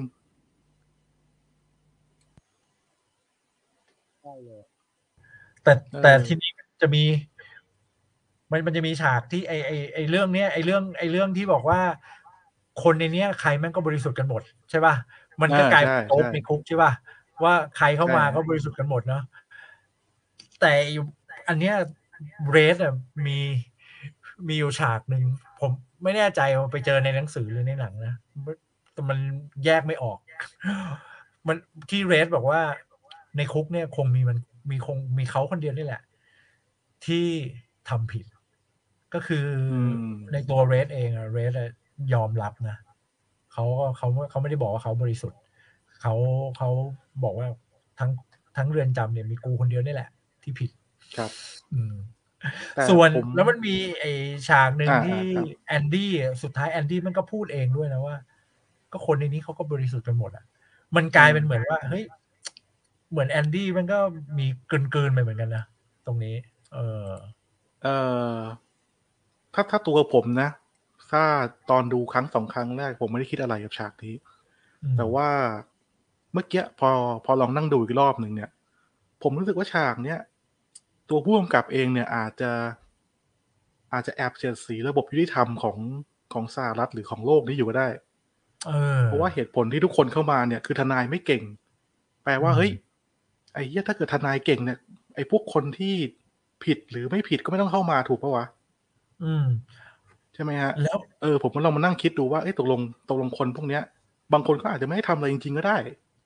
อืม แต่ว่าทนายมันไปแพ้ในศาลไง คือคือถ้าอ่านหนังสือเนาะในหนังสือมันจะมีรายละเอียดเยอะ เยอะกว่าในอ่า หนังเนาะมันจะปูในในหนังสือเนี่ยเขากล่าวถึงรายละเอียดตรงนี้ว่าไอ้ไอ้ทันเออเขาเรียกอะไรอายการเนี่ย อายการคนที่ว่าความฝั่งตรงข้ามแอนดี้เนี่ยครับกำลังจะลงสสทีนี้อ๋อพอจะลงสสเนี่ย แม่งก็อยากสร้างผลงาน เอออ่าคือมันเป็นคดีเฉาโชว์ของของตอนนั้นเลยอะ คือถ้าอายการเนี่ย เอาแอนดี้เข้าคุกได้เนี่ย โอ้โห คือแม่งไปเป็นสสได้เลยไงเออฮีโร่มันฮะก็เลเป็นฮีโร่ของคนใช่ เออในในในหนังสือมันเขียนไว้แต่ว่าในในในหนังอะไม่ไม่ไม่ไม่ได้พูดถึงอ่าเอียดขนาไม่ได้้นั้นกล่าวถึงไม่ได้โฟกัสเรื่องนี้ แต่พอพูดถึงประเด็นนี้นะ มันจะมีคือแอนดี้เนี่ย มันจะเขาจะดูนิ่งๆมาทั้งเรื่องเลยเนาะอ่านิ่งนิ่งนิ่งนิ่งมาทั้งเรื่องเลย แต่มันจะมีอยู่ช่วงหนึ่งที่แอนดี้มันดูหลุดสุดๆอะเออช่วงเนี้ยอาจจะอาจถ้าถามว่าเป็นฉากที่ไม่ชอบไหมก็อาจจะรู้สึกว่า ไม่ชอบตัวตนแบบนี้ของแอนดี้ซึ่งซึ่งมันก็เป็นธรรมชาติมนุษย์นะ คือนึกถึงสองคำคำว่า hope กับ expectation เนาะคือแอนดี้เนี่ย มันมีเขาเขาตัวเขามีความหวังมีโฮปอยู่เต็มกระเป๋าเลย ครับ แต่มันมีอยู่จุดหนึ่งนะมันมีนักโทษใหม่เข้ามา ชื่อทอมมี่นะไอ้เจ้าทอมมี่อืมนี่ก็เป็นตัวจักรสำคัญในการที่ไขกุญแจสำคัญว่าแอนดี้เนี่ยมันเป็นผู้บริสุทธิ์ว่ะ เพราะว่าไอ้ทอมมี่ดันดันไปรู้จักกับ ดันไปรู้จักคนที่ คือหนังมันมามาบอกว่าไอ้แอนดี้มันไม่ไม่เป็นบริสุทธิ์จริง ๆ อะ เพราะว่าไปรู้จักกับไอ้ฆาตกรในคุกอื่นเนาะคือไอ้ทอมมี่อืมเคยติดคุกที่อื่น แล้วก็มาแล้วมาที่นี่ใช่ไหมมันเคยไปติดคุกอื่น พอแอนดี้รู้เรื่องนี้เท่านั้นแหละ คือเหมือนกับสติแม่งหลุดอะจากความหวังที่มีแม่งกลายเป็นความคาดหวังแล้วพอเป็นความคาดหวังอ่านี่นี่ ทำอะไรโดยที่ขาดความยับยั้งอะคือลืมนึกไปอะมันก็เลยแบบไปไปพูดกับพัสพัสดีซึ่งพัสดีอะมันต้องใช้แอนดี้ในการหากินไงพอใช้แอนดี้อืมในการหากินเนี่ย การที่แอนดี้มันไปบอกว่ากูบริสุทธิ์เนี่ย ช่วยช่วยไปหาหลักฐาน ช่วยไปหาไอ้คนทำผิดจริง ๆ เพื่อที่จะให้มันออกจากคุกอะอืมเอาคือกูถ้าเนี่ยออก Andy ไปได้แล้ว ใช่ คือถ้าแอนดี้มันเออเป็นคนเดิมอะรอบคอบเป็นคนรอบคอบคนเดิม มันจะไม่ไปหาพัสดีเด็ดขาด เพราะมันจะรู้เลยว่าพัสดีเนี่ย ไม่ช่วยมันแน่ๆแต่เนื่องจากว่าคนเราเปลี่ยนจากความหวังเป็นความความคาดหวังแบบไม่มีสติพออะมันก็เลยอืมทำให้เกิดเรื่องร้ายๆขึ้นนะ เดี๋ยวต้องไปดูในหนังเองว่าเกิดเรื่องอะไรต่อจากนั้น แต่ไอ้เรื่องร้ายๆนั่นน่ะมันก็ทำให้ เข้าใจว่าในหนังสือเนี่ย ไม่ชื่อไม่ได้ชื่อว่า Shawshank Redemption เนอะไอชอแชงมิตรภาพความหวังและความรุนแรงเนี่ย แต่ในหนังสือชื่อว่าริต้าเฮเวิร์ดกับการไถ่บาปที่ชอแชงริต้าเฮเวิร์ดเนี่ยเป็นชื่อของดาราผู้หญิงที่แบบเซ็กซี่ในตอนนั้นเนอะมันเป็นภาพดาราที่แอนดี้เนี่ย ขอให้เรดอะหาภาพเนี่ยมาให้เพื่อมาแปะไว้ในอ่าฝาผนังในคุก ครับ ซึ่งไอเหตุการณ์สติแตกของแอนดี้เนี่ย มันทำให้ริต้าเฮเวิร์ดเนี่ย ซึ่งตอนนั้นน่ะไม่ใช่ภาพของริต้าเฮเวิร์ดแล้วนะ มันเป็นเขาก็จะเปลี่ยนภาพของดาราผู้หญิงไปเรื่อยๆ ตอนนั้นเป็นภาพของใครก็ไม่รู้แต่มันทำให้ไอภาพเนี้ยมันมีความหมายเลย แล้วก็เป็นเป็นตัวพลิก เป็นตัวพลิกของเรื่องเหมือนกัน เป็นตัวสำคัญของเรื่องเลย มันก็เลยทำให้ความสติแตกอันเนี้ยก่อให้เกิดการ redemption อืมเอออันนี้อันนี้ ไม่แต่ถ้ามุมมุมผมนะอืถ้าผมเป็นแอนดี้เนี่ย เราเราต้องเข้าใจก่อนว่าณขณะนั้นเนี่ย คือแอนดี้มันอยู่ที่ชอแชงก์มาสิบเก้าปีนะ ใช่ แล้วทั้งทั้งที่เออมันมันอยู่ มันอทั้ยู่งมาทั้สิงบเก้าปีแล้วมัน มันเพิ่งมารู้ตัวว่า เฮ้ย ไอ้เหี้ยกูกูไม่กูเลยสุดนี่หว่า เออ เออ ซึ่งซึ่งพอมันอยู่ไปนานๆ อาจจะมีบางมุมนะ คือจากจากมั่นใจเต็มเปี่ยมว่ากูบริสุทธิ์อะพออยู่ไปนานๆอะแม่งอาจจะคิดว่าเออกูกูผิดก็ได้วะเออไม่ผมไม่ว่าคิดผมไม่ว่าตอไม่นแรไม่กคิดถึงความบริสุทธิ์ตัวเองแล้วอะลืมความผบมริว่าสุทธิ์ตอนของแรวกเองสุดไปแล้วเนี่ยไอแอนดี้มันยังไม่รู้ด้วยซ้ำว่ามันบริสุทธิ์หรือเปล่าอ๋อเพราะว่ามันเมาใช่ไหมถ้าถ้าดูตอนแรกมันเมา อืมมันเมาแล้วมันมันเอาเอาเอาลูกโม่อะใส่ปืนนึกออกไหมฮะ อืมลูกโม่ใส่ปืนแล้วมันก็จะเดินเข้ามาในบ้าน จากนั้นภาพตัดอืมภาพตัดว่ามันตื่นขึ้นมาแล้วมันก็โดนจับ เพราะฉะนั้นมันก็มันก็มันก็ให้การในศาลว่ามันจำได้แค่นั้นอืมอืมเออ ทีเนี้ยไออายการแม่งก็ใส่ใหญ่เลยเฮ้ยมึงไปยิง มึงไปยิง ชู้กับเมียมึงนู่นนี่นั่นเรียบร้อยแอนดี้แม่งก็ไอ้เหี้ยเอ้ยหรือหรือกูทำจริงวะเฮ้ยไม่รู้เว่าไอ้ยกูติดก่อนแล้วกัน แต่สุดท้ายเนอะพอพอมันเกิดเหตุการณ์อะไรบางอย่างแล้ว มันมีฉากหนึ่งที่แอนดี้พูดกับเรสอะมันก็บอกครับว่า จริง ๆ แล้วอะถ้าถามจริง ๆ แล้วอะกูก็เป็นคนฆ่าเมียนี่แหละ แต่ไม่ได้ฆ่าด้วยปืนคือตอนนั้นรู้แล้วนะว่าตัวเองบริสุทธิ์นะไม่ไม่ได้เป็นคนฆ่าหรอก แต่สุดท้ายแม่งก็มาคิดว่า จริง ๆ กูก็เป็นฆาตกรนี่แหละวะเพราะว่าอะไร เพราะว่าความเงียบและความเฉยชาของมันอะ ทำให้เมียไปมีชู้อืมแล้วก็ไปสู่ ไปสู่ความตายอะ แต่เรสมันก็บอกว่า แต่ยังไงมึงก็ไม่ใช่ฆาตกร เออ เออ มันก็มีฉากนี้อยู่เว้ยมันแบบว่า เออ ได้เห็นแบบคำว่ามิตรภาพเลยนะ คือ อันเนี้ย ชื่อแปลเป็นไทยนี่แม่งใช่เลยนะมิตรภาพความหวังและความรุนแรง ชื่อไทยนี่แม่งก็ มิตรภาพความหวังและความรุนแรงเลยนะชอแชงก์นี่คือชื่อคุกใช่ไหมฮะชาวแชงก์ก็ชื่อคุกเป็นชอแชงก์คุกชื่อที่แบบคุกอ่าเอาคนที่อุกชะกันอะเข้ามาด้วยมามามาอยู่ด้วยกันอ่าอืมอืมอืมอะแล้วเปสำหรับชอแชงก์นี่ก็น่าจะประมาณนี้นะโอ้จะชั่วโมงแล้วเนี่ย อืมโอ้เรานึกว่าจะแป๊บๆนะชอแชงก์นี่ไปชั่วโมงแล้ว เอ้ยแต่มันมีหลายฉากจริงจริง ๆ แบบมีอีกเยอะเลยนะที่ อยากให้ไปดูอะ หนังมันประมาณสองชั่วโมงสองชั่วโมงยี่สิบสองนาที โอ้โห ฟอร์เรสกัมสองชั่วโมงยี่สิบสามนาทีไอ้อ่าเนี่ยใช่มันใกล้เคียงกันมากเลยอะใกล้เคียงกันมากเออใกล้เคียงถือว่าแบบใกล้กันมากมวยถูกคู่นะคู่นี้ เออ สมน้ำสมเนื้อสุดๆแหละเอออะเราจะไปที่ฟอร์เรสกัมเลยไหมได้เลยครับ ได้เลยครับมาครับ เพื่อไม่เป็นการเสียเวลาอะ แล้วผมต้องบอกก่อนว่า ผมต้องบอกก่อนว่าตอนที่ตอนที่พี่วิวมาถามว่าจะลองมาคุยเรื่องหนังกันเนี่ยอืมแล้วก็บอกว่า เฮ้ย เดี๋ยวผมจะเอาชอแชงก์มาคุยเนี่ย ผมก็นึกอยู่แป๊บหนึ่งเฮ้ยโหวิววิวแม่งยกชอแชงก์เลยเว้ยกูเอาอะไรดีวะ กูจะเอาหนังแบบสแกรี่มูฟวี่มาก็ไม่ได้แล้วอืมต้องงัดไม้ตายครับ ถ้าเจอชอแชงก์เนี่ยมันต้องฟอเรสต์กัมอย่างเดียว เออ ใช่ หนังเรื่องนี้แบบ โอ้โห ถือว่าเป็นคู่ปรับที่ในทุกมิตินะ เพราะว่าหนังออกปีเดียวกันอืมนะครับ แล้วก็หนังเนี่ยความยาวใกล้เคียงกัน แล้วเป็นหนังที่ทุกคนยกว่าเป็นหนังที่เป็นที่สุดในโลกพอๆกัน คือถ้านะครับถ้าถ้าพูดถึงพูดถึงรางวัลนะ Forrest Gump อาจจะได้ไปนะ แต่ถ้าเป็นอืม all time all time favorite ของหนังเนี่ยเอ่อชอแชงน่าจะอยู่ คือคือไอ้ Forrest Gump ก็ all time favorite เหมือนกันแต่ว่าชอแชงน่าจะอยู่ลำดับสูงกว่าเป็นเป็น all ไล่ time จี้ hit กันอย่างขนี้องฮะไล่จี้กันอย่างนี้เลย เออ ใช่ แต่เป็นหนังที่แบบไล่จี้ตลอดกาลเนี่ยคำว่าตลอดกาลเนี่ยชอแชงจะเบียดขึ้นมาเออคือถึงจะคือไม่ได้รางวัลพูดนะง่ายๆว่าพูดง่ายๆว่าถ้าคุณจะบอกว่าหนังเรื่องไหนดีกว่าเนี่ย มันก็ไม่น่าเกลียด ใช่ใช่ใช่แล้วแต่คนชอบ แล้วแต่ชอบถ้าแล้วฟัแต่งชอบแล้วต้องนิยมถ้าฝั่งถ้าฝั่งอเมริกันน่าจะเอียงไปทาง Forrest Gump ผมว่า แต่ถ้าเอาแบบ overall ทั่วโลกเลยเนี่ย มันจะมาทางชอแชงคิดว่านะ ให้อ่าเดานะ ได้เอ่อฟอร์เรสกัมน่าจะได้เสียงคนอเมริกัน เพราะว่า เพราะว่าอ่ามัมันมีเนื้อเรื่องนี่แม่งเสียดสี ประวัติศาสตร์ชาติอเมริกันเยอะพอสมคใช่วรใช่ใช่อืมอะเดี๋ยวผมจะเล่าเล่าเรื่อง Forest Gump แบบอืมโคตรโคตรสั้นให้ฟังแล้วกัน อ่านะครับ คือไอ้ Forest Gump เนี่ย มันก็คือชื่อพระเอกในเรื่องแหละ มันก็คือมชีวิตของไอ้ผู้ชายคนหนึ่งอะที่ชื่อ Forest Gump นะครับ ความพิเศษของไอ้ Forest Gump คือไอ้ Forest Gump เนี่ยมันเป็นคนที่ คนที่ไม่ปกติเท่าไหร่อ่าคือคือ คือในเรื่องเนี่ยเขาไม่ได้เป็นออทิสติกไม่ได้เป็นอะไรนะอืม แต่รู้คือเขาแต่รู้ว่าไม่เหมือนคนอื่นอะใช่ไหมไม่เหมือนอื่นใช่ใช่ใช่ เออคือแต่ Forrest แต่ Gump กลับเป็นกลับเด็กกลับกลับกลับมาชื่อของ Forest นิดนึงนะชื่อชื่อของ Forest เนี่ยเอ่อ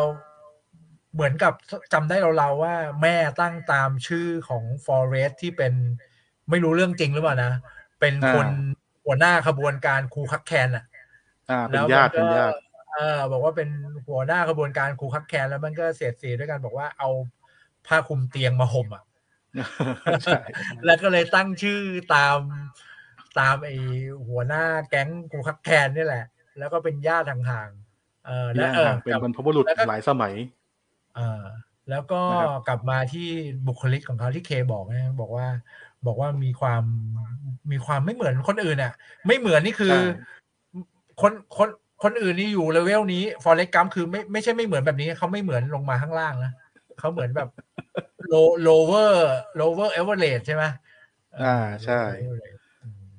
ผมมาเล่าก่อน คือหนังเรื่อง Forest Gump เนี่ย ฉากเปิดเรื่องมันเนี่ยก็คือ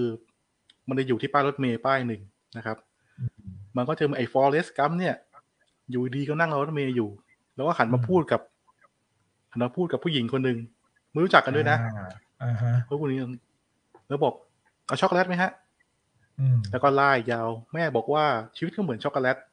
อ่าเพราะว่ามีมีขนนกด้วยขนนกขนนกมาก่อนขนนกอ่ามีมาขนนกลอย ปุ๊บปุ๊บปุ๊บปุ๊บอ่าขนนกเนี่ยเป็น symbol อย่างหนึ่งในเรื่องนะเดี๋ยวเดี๋ยวอ่าค่อยๆพูดไปแล้วจะรู้ว่า อ่าเอออันนี้อันนี้ผมตีไม่ตรงผมตีไม่ออกว่าขนนกคืออะไร อ่าทีนี้คือคือหนังทั้งเรื่องเอ้ยไม่ใช่ทั้งเรื่องเนี่ยแปดสิบเปอร์เซ็นต์ของหนังเรื่องเนี้ยคือเรื่องที่ฟอร์เรสเนี่ย มันเล่าชีวิตของตัวเอง ให้กับคนอืมที่ มานั่งรอรถเมย์ข้างๆมันจะฟังอืมเออนะครับมันเริ่มมันเริ่มเรื่องในช่วงยุคประมาณสักห้าศูนย์ใกล้เคียงนะใกล้เคียงใกกับล้ชอเคียงแชงใกล้เคียงใกล้เคีชยองแชงก็หนึ่งเก้าสี่เจ็ดใช่ใช่ยุคห้าศูนย์คือไอ้คือฟอเรสต์กัมเนี่ยมันเป็นเด็กที่อยู่กับแม่สองคนแม่ แม่เนี่ยเปิดโรงแรม อยู่ชานเมืองอืม นะครับ อยู่ชานเมืองอยู่ในรัฐอลาบามาอืมนะครับ เปิดโรงแรม ความพิเศษของฟอเรสที่ที่พี่วิวบอกคืออ่าไอเดียเขาเนี่ย มันจะต่ำกว่าเด็กปกติ อยู่ประมาณใช่หนึ่งไอคิวไอคิวอ่าไอคิวโทษทีไอคิวนะครับอ่าหมอก็บอกว่าไอเด็กคนเนี้ยไอคิวไม่ดีแล้วก็หลังคดด้วยอืม หลังคดมาก แต่มีข้อดีอย่างหนึ่งคือฟอเรสเนี่ยเป็นเด็กที่มีขาที่แข็งแรงมากอืมอันเนี้ยเป็นจุดเด่นอืมนะครับและไอเรื่องไอเรื่องไอคิวไม่ดีของฟอเรสเนี่ยมันทำให้เขาเกือบจะไม่ได้เข้าโรงเรียนเหมือนคนปกติด้วยเออโอ้ยแล้วแล้วไอที่ได้เข้าโรงเรียนเนี่ย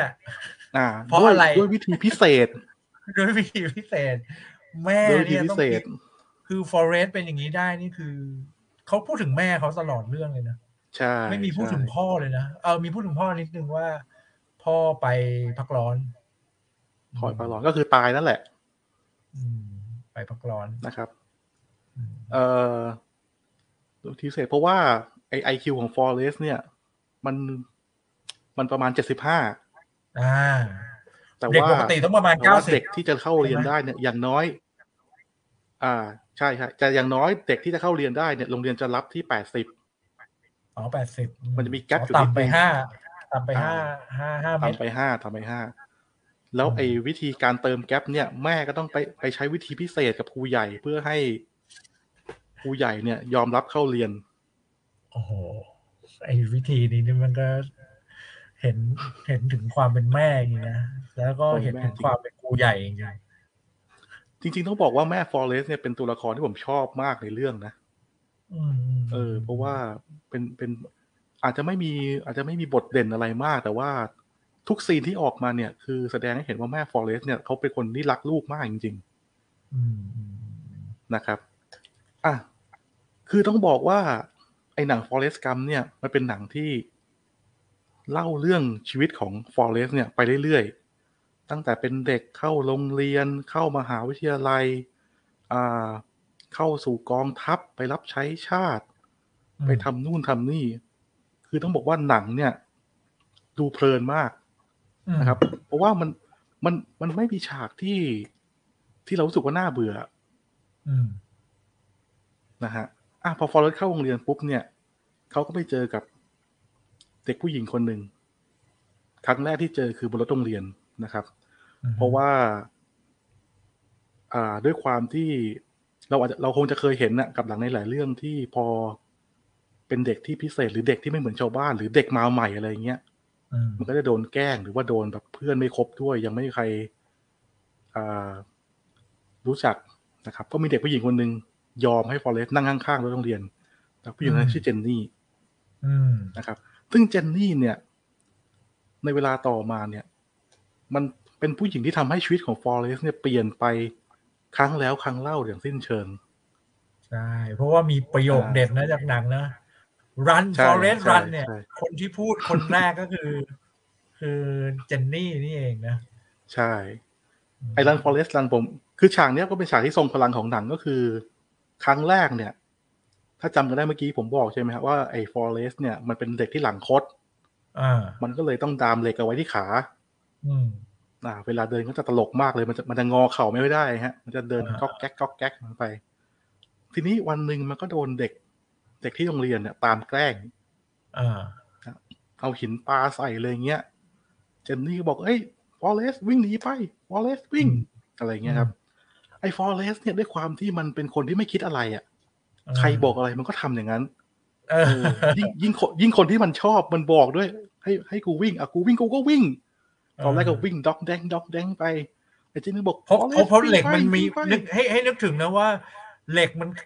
มันมันล็อกขาอยู่ มันก็จะอ่างอใช่ขาใช่ยืดใช่ขาได้ใช่ได้ไม่เป็นธรรมชาติ มันก็จะวิ่งแบบแกะแกะแกะแกะแกะแกะอย่างเงี้ยนะเออใช่ฮะใช่ แต่พอถึงเวลาโจรตัวเนี่ยเฮ้ยต้องวิ่งแล้วเด็กเหล็กมันเริ่มตามขาไม่ทันแล้วอืมและฉากเนี้ยมันเป็นฉากที่ฟอเรสต์วิ่งด้วยกำลังขาตัวเอง จนทำให้ ไอ้ด้ามเหล็กที่ดามขาทั้งสองข้างเนี่ยไม่งแตกหักสะบั้นเต็มถนนเลย แล้วตัวมันก็อ๋อวิ่งวิ่งวิ่งวิ่งวิ่งวิ่งต่อไปอืมเออ นับตั้งแต่วันนั้นเป็นต้นมาเนี่ยฟอเรสต์แม่ง มันก็เล่า มันก็เล่าตัวมันเองนะว่านับนับแต่ผมวิ่งได้เนี่ย ผมก็วิ่งไปทุกที่ที่ผมอยากไป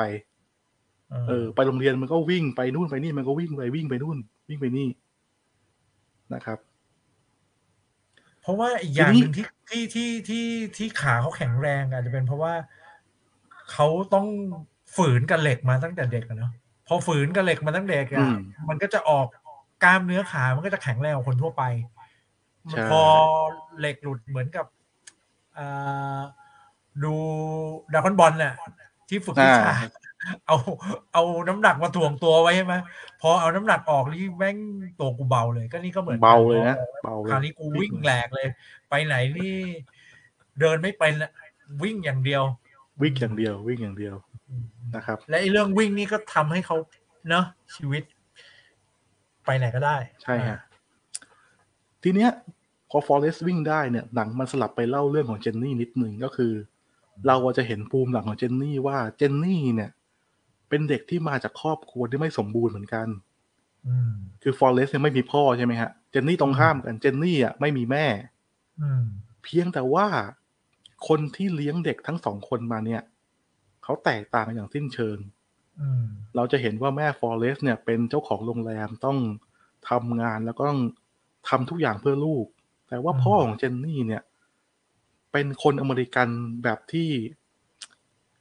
สเตโอไทป์ฮะ แบบที่เป็นคนเป็นคนบ้านนอกอืมขี้เมาแล้วก็ชอบใช้ความรุนแรงกับลูกอืมเพราะฉะนั้นไอ้จุดเล็ก ๆ ตรงนี้เองเนี่ย มันส่งผลมหาศาลต่อชีวิต ของเจนนี่ไปทั้งชีวิตเลยนะ คือมันไม่ได้รุนแรงธรรมดาด้วยนะ ถ้าเอมันอจะมีประโยคที่แบบว่าเหมือนกับอันนี้เขาก็ไม่ได้พูดตรงๆนะ แต่ว่ามีใช้คำว่าแบบ ชอบรูปคลำเธอ ชอบใช่รูปเจนนี่ มันก็จะสื่อไปเลยว่า เอ๊ะมันมีมากกว่านั้นหรือเปล่าในความเป็นอ่าใช่ป่ะซึ่งในสังคมอเมริกันเนี่ยไอไอ้คดีแบบนี้ก็เยอะเหมือนกันนะใช่ครับอ่าใช่ครับอืมอะ ทีเนี้ยหนังหนังเนี่ยไม่ได้เล่าเรื่องของฟอร์เรสที่โรงเรียนเยอะเท่าไหร่ เพียงแต่ว่าหลังจากที่ฟอร์เรสได้ความสามารถในการวิ่งเร็วมาแล้วเนี่ยอืมพอโตขึ้นมามีวันหนึ่งแม่งก็วิ่งหนีไอเด็กกลุ่มเดิมมาแหละ แต่ว่าโตแล้วนะอืมแม่งก็วิ่งหนีแต่คราวเนี้ยไอเด็กกลุ่มเนี้ยแม่งแม่งขับรถมาเว้ยอืมคือเดิมตอนทำไมตอนตอนเด็กไอ้ไอ้ไอ้กลุ่มเดิมเนี่ยมันปั่นจักรยานไล่ฟอร์เรสอ่าปั่นจักรยานปั่นจักรยานไอแต่พอฟอร์เรสก็ตอนมันก็นี้มันก็วิ่งมันก็มันก็หนีทัน แต่ตอนนี้อยู่ประมาณไอ้ไอ้ตอนนั้นอยู่ประมาณประถม แต่พอตัดภาพมาตอนเนี้ย มัธยมและมปลายแล้วมมัธยหมกแล้วนั่นแหละเออใช่ไอ้พวกนั้นประมาณมัก็ธยมพัฒนาตัวเองจากปั่นจักรยานมาเป็นขับรถเฮียแม่งขับแม่งขับรถมาแล้วมันก็ไล่ไอฟอร์เรแล้วสมันก็ยังไล่เหมืแม่องนก็เดิมมาเหมือนเดิมกูก็วิ่งหนีเหมือนเดิมเออวิ่งหนีเหมือนเดิม เพียงแต่ว่าการวิ่งกับฟอร์เรสครั้งเนี้ย แม่งวิ่งอีท่าไหนไม่รู้อะแม่งเลี้ยวเข้าสนามอเมริกันฟุตบอล ที่เขาเล่นกันอยู่ ไอ้ฟอร์เรสไอ้ฟอร์เรสมันเป็นคนไม่สนใจใครอยู่แล้วฮะใครจะทำอะไรกูไม่สนใจแล้ว กูวิ่งอย่างเดียว วิ่งวิ่งวิ่งปุ๊บอืมไอ้ฮาแม่งแม่งสตาร์ทจากไหนไม่รู้อะแต่วิ่งแซงตัววิ่งของทีมได้ อ่าแม่งไอ้โค้ดแม่งไอ้ไอ้เหี้ยใครวะเนี่ย เห็นแววเห็นแวว เออไอ้ใครวะเนี่ยมึงไปเอาไอ้เด็กนั้นมาเข้าทีมเหมือนนี้เลยอืมนั่นแหละทำให้ฟอร์เรสได้เป็นทีมโรงเรียนนะครับ แล้วมันก็มีความตลกตลกของ ของเรื่องการเล่นในแมนฟุตบอลของฟอร์เรสอะเพราะว่าคือผมเข้าใจว่าโค้ชคงสั่งให้วิ่งอะเออไอ้นี่ได้บอลปุ๊บไม่ก็วิ่งวิ่ง แล้ววิ่งหายไปในสนามอัศจรรย์นู่นเลยไม่หยุดด้วย เออก็คือนึกถึงนะอเมริกันฟุตบอลนี่ก็คือมันก็จะมีตัวตัววิ่งเนอะไอ้ใช่ใช่ฟอร์ฟอร์เรสนี่ก็ไปเป็นตัววิ่งแหละ แล้วมีทักษะพิเศษ พอบอกให้วิ่งมันก็วิ่งไปข้างหน้าอย่างเดียวเลย ไอ้คำว่าไปข้างหน้าอย่างเดียวคือไปข้างหน้าอย่างเดียวจริง ๆ คือไม่สนใจคนอื่น สุดสนามไปเอ็นโซนแล้วอะ ปกติเราจะเห็นนะไอคนตัววิ่งไปเอ็นโซนมันก็จะปาลูกอ่าลงแล้วมันก็จะดีใจใช่ไหมแต่ฟอร์มันเรสถึงจุดหมายแล้วไงฮะคือไม่มีใครบอกให้เขาหยุดอะ คนมันก็เฮดีใจแต่ฟอร์เรสมันวิ่งเออทะลุกองเชียร์ออกไปข้างนอกเลย เออ มันมันก็เป็นความน่ารักของฟอร์เรสอย่างหนึ่งนะอืมนะครับ อะทีนี้ ทีนี้ด้วยความสามารถด้านกีฬาเนี่ย มันก็ทำให้ฟอร์เรสได้เข้ามหาลัยเป็นเป็นโควต้านักกีฬานะครับ ขณะที่อืมตัวเจนนี่เองเนี่ย ผมเข้าใจว่าไม่ได้เรียนต่อก็คือจบมัธยมปุ๊บก็ออกจากบ้านไปหาฝันก็คือตัวเจนนี่เนี่ยเขาบอกว่าเขาอยากเป็นนักร้อง ทีเนี้ยชีวิตของคู่ก็เริ่มแยกจากกันอืมนะฮะเริ่มแยกจากกัน เอ่อทีนี้อะผมผมเล่าข้ามมาตรงนี้เลยแล้วกันว่า พอหลังจากจบมหาลัยเนี่ยอืม แล้วอ่าระหว่างที่อยู่มหาลัยฟอเรสติดทีมชาติด้วยนะอืมติดทีมชาติได้ไปเจอกับประธานาธิบดีด้วยไปเจอกับ JFK ด้วยอืมนะครับ แล้วก็พอหลังจากอ่านั้นปุ๊บ อยู่ดีไงไม่รู้อะไปได้ใบปลิวมา เข้ากองทัพอืมอ่า ไปเป็นทหาร คือไอ้ฟอร์เรสเนี่ย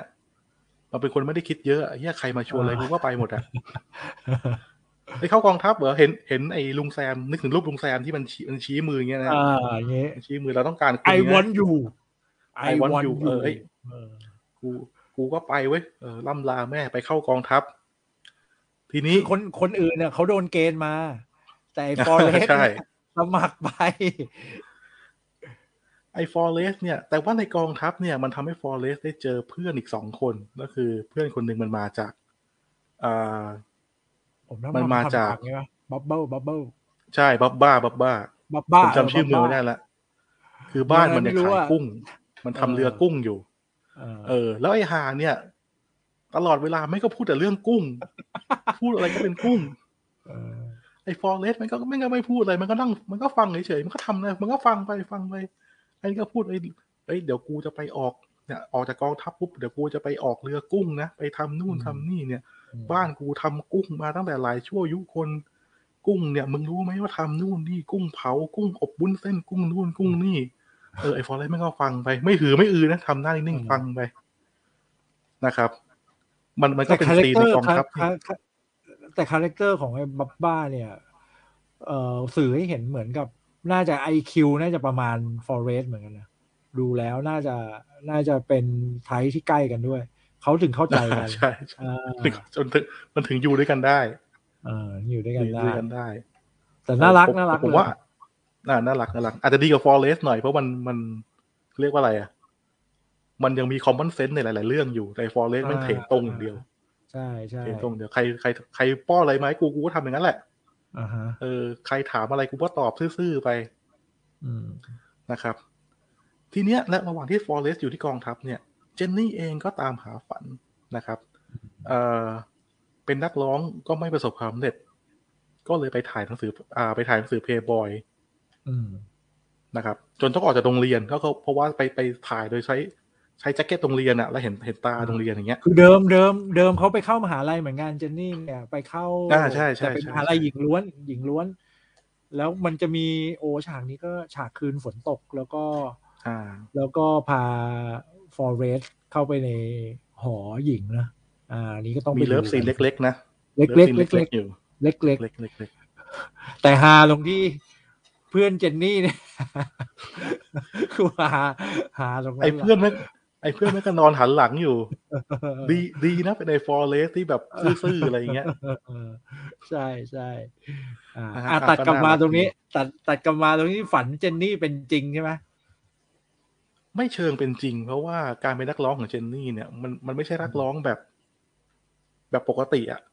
อืมก็คือไปเพราะก่อนเพราะป็เพราะก่อนหในั้นนั้นเจนเจนเจนนี่เขาเคยเล่าความฝันให้ฟอเรสฟังว่าใช่เขาอยากที่ใช่จะเป็นนักร้อง แล้วก็กับกีตาร์ตัวหนึ่งเพื่อที่จะเอาเสียงเนี่ยให้ผู้คนได้ชื่นชมเขาใช่ไอ้ครับฟอเรสมันก็เมมโมรีใส่หัวแล้วอ่าว่านี่แหละคือฝันของเจนนี่ใช่ไหมเอออ่า แต่พอฟอเรสเห็นเจนนี่ในหนังสืออ่าหนังสือ Playboy อืมไปถ่าย Playboy ไปถ่าย Playboy แล้วก็จำได้ เฮ้ย นี่มันเจนนี่นี่หว่า ก็เลยอืมนั่งรถจากกองทัพไปหาอืมก็เพราะในนั้นไปเจอเขาจะบอกเจนนี่ด้วยว่ามีมีเจนนี่แบบเจนนี่เขาไปทำงานอยู่ในบาร์ที่ไหนอะไรอย่างงี้ใช่ไหมอ่าใช่ครับ ใช่เอ่อเป็นเป็นนักร้องในแบบที่ ไม่ใช่นักร้องที่เราเคยเห็นกัน แต่ว่าเป็นนักร้องที่ เรียกว่าอะไรอะนักร้องเปลือย ก็คือเจนนี่เปลือยหมดเลยนะอืมแล้วก็แล้วก็เล่นกีตาร์นะครับ ก็มีกีตาร์นึกถึงภาพแบบอ่าอ่าผู้หญิงไม่ใส่เสื้อผ้าแต่เอากีตาร์มาบังตัวไว้แล้วก็เล่น อ่าใช่ใช่แล้วแล้วก็ไปเจอกับอะไรนะครับ ไปมีแขกมาลวนลามตามสูตรหนังไทยเลยอ่าอ่าแก๊งหน้าเวที แก๊งหน้าเวทีฟอเรสก็เข้าไปแล้วก็มีเขาเรียกว่าอะไรมีมีเหตุกันนิดหน่อยเท่านั้นเองอืมนะ ทีนี้ มันคือฉากเนี้ยมันแสดงให้เห็นว่าจริง ๆ เจนนี่เองเนี่ย ก็ไปไม่รอดกับความฝันของตัวเองเหมือนกัน อืมขณะที่ฟอเรสไม่เป็นคนที่ไม่ได้มีความฝันนั้นเลย แต่ว่า เออ มีโอกาสเข้ามา มันก็ไปแค่นั้นเองไม่ต้องคิดมาก แต่แต่แต่ด้วยความที่อย่างที่บอกอะฟอเรสมันเป็นคนง่าย ๆ มากเลยนะ คือมันเป็น memory ไว้ว่าความฝันของเจนนี่แม่งคือเอากีตาร์ตัวหนึ่งไปร้องเพลงสร้างความสุขให้คนใช่ไหม พอไอ้ฟอเรสเห็นเจนนี่อยู่บนเวทีเล่นกีตาร์ร้องเพลงอะฟอเรสมันก็มันก็นึกในใจขึ้นมาว่าโอ้เจนนี่ เจนนี่ได้ทำตามฝันแล้วอะคือมันรู้สึกดีใจแทนเจนนี่ใช่ไหมเออคือมันไม่รู้จริง ๆ อะ มันก็คิดว่านี่แหละใช่ใช่ใช่ใช่ความฝันของเจนนี่อะแต่ว่าความฝันมันสะดุดตรงที่มีคนมาเริ่มมาลวนลามใช่ไหมแล้วก็ฟอเรสมันก็เลยเข้าไปช่วยเออผมว่าจริงๆเจนนี่เองก็ไม่ได้ happy กับการเป็นนักร้อง เรื่องผ้าไม่ happy ไม่อ่าไม่ไม่ happy อืมอะทีนี้พอ อันเนี้ยเป็นเป็นการกลับมาเจอกันของทั้งคู่ในรอบอีกรอบหนึ่งนะครับ แต่ว่าครั้งเนี้ยเป็นการเจอกันก่อนที่ฟอร์เรสเนี่ยจะไปเวียดนาม ก็คือตอนนั้นเนี่ยสหรัฐส่งกองทัพเข้าไปรบที่สงครามเวียดนาม อืม อืม ตรงนี้ผมแทรกนี้ก่อนว่าไอ้หนังเรื่อง Forest Gump เนี่ย นอกจากเราจะเห็นชีวิตของ Forest Gump ในช่วงหลาย ๆ ช่วงแล้วเนี่ย หนังมันยังแทรกเหตุการณ์สำคัญสำคัญของของอเมริกาและของโลกเอาไว้ในช่วงชีวิต Forest ด้วยอืมเออ แล้วมันก็มันก็ฉลาดที่เอาไอ้ตัวละครหลักเนี่ย เข้าไปเป็นเข้าไปเป็นส่วนหนึ่งในเหตุการณ์เหล่านั้น ใช่ แล้วเอาภาพมา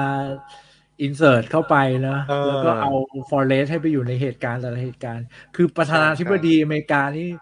แม่งถูกยิงกันเกือบทุกคนอะ ถูกรอบยิงเดี๋ยวไอคนนี้ขึ้นมาก็ถูกรอบยิงโดนยิงตายมั่งรอดมั่งบาดเจ็บมั่ง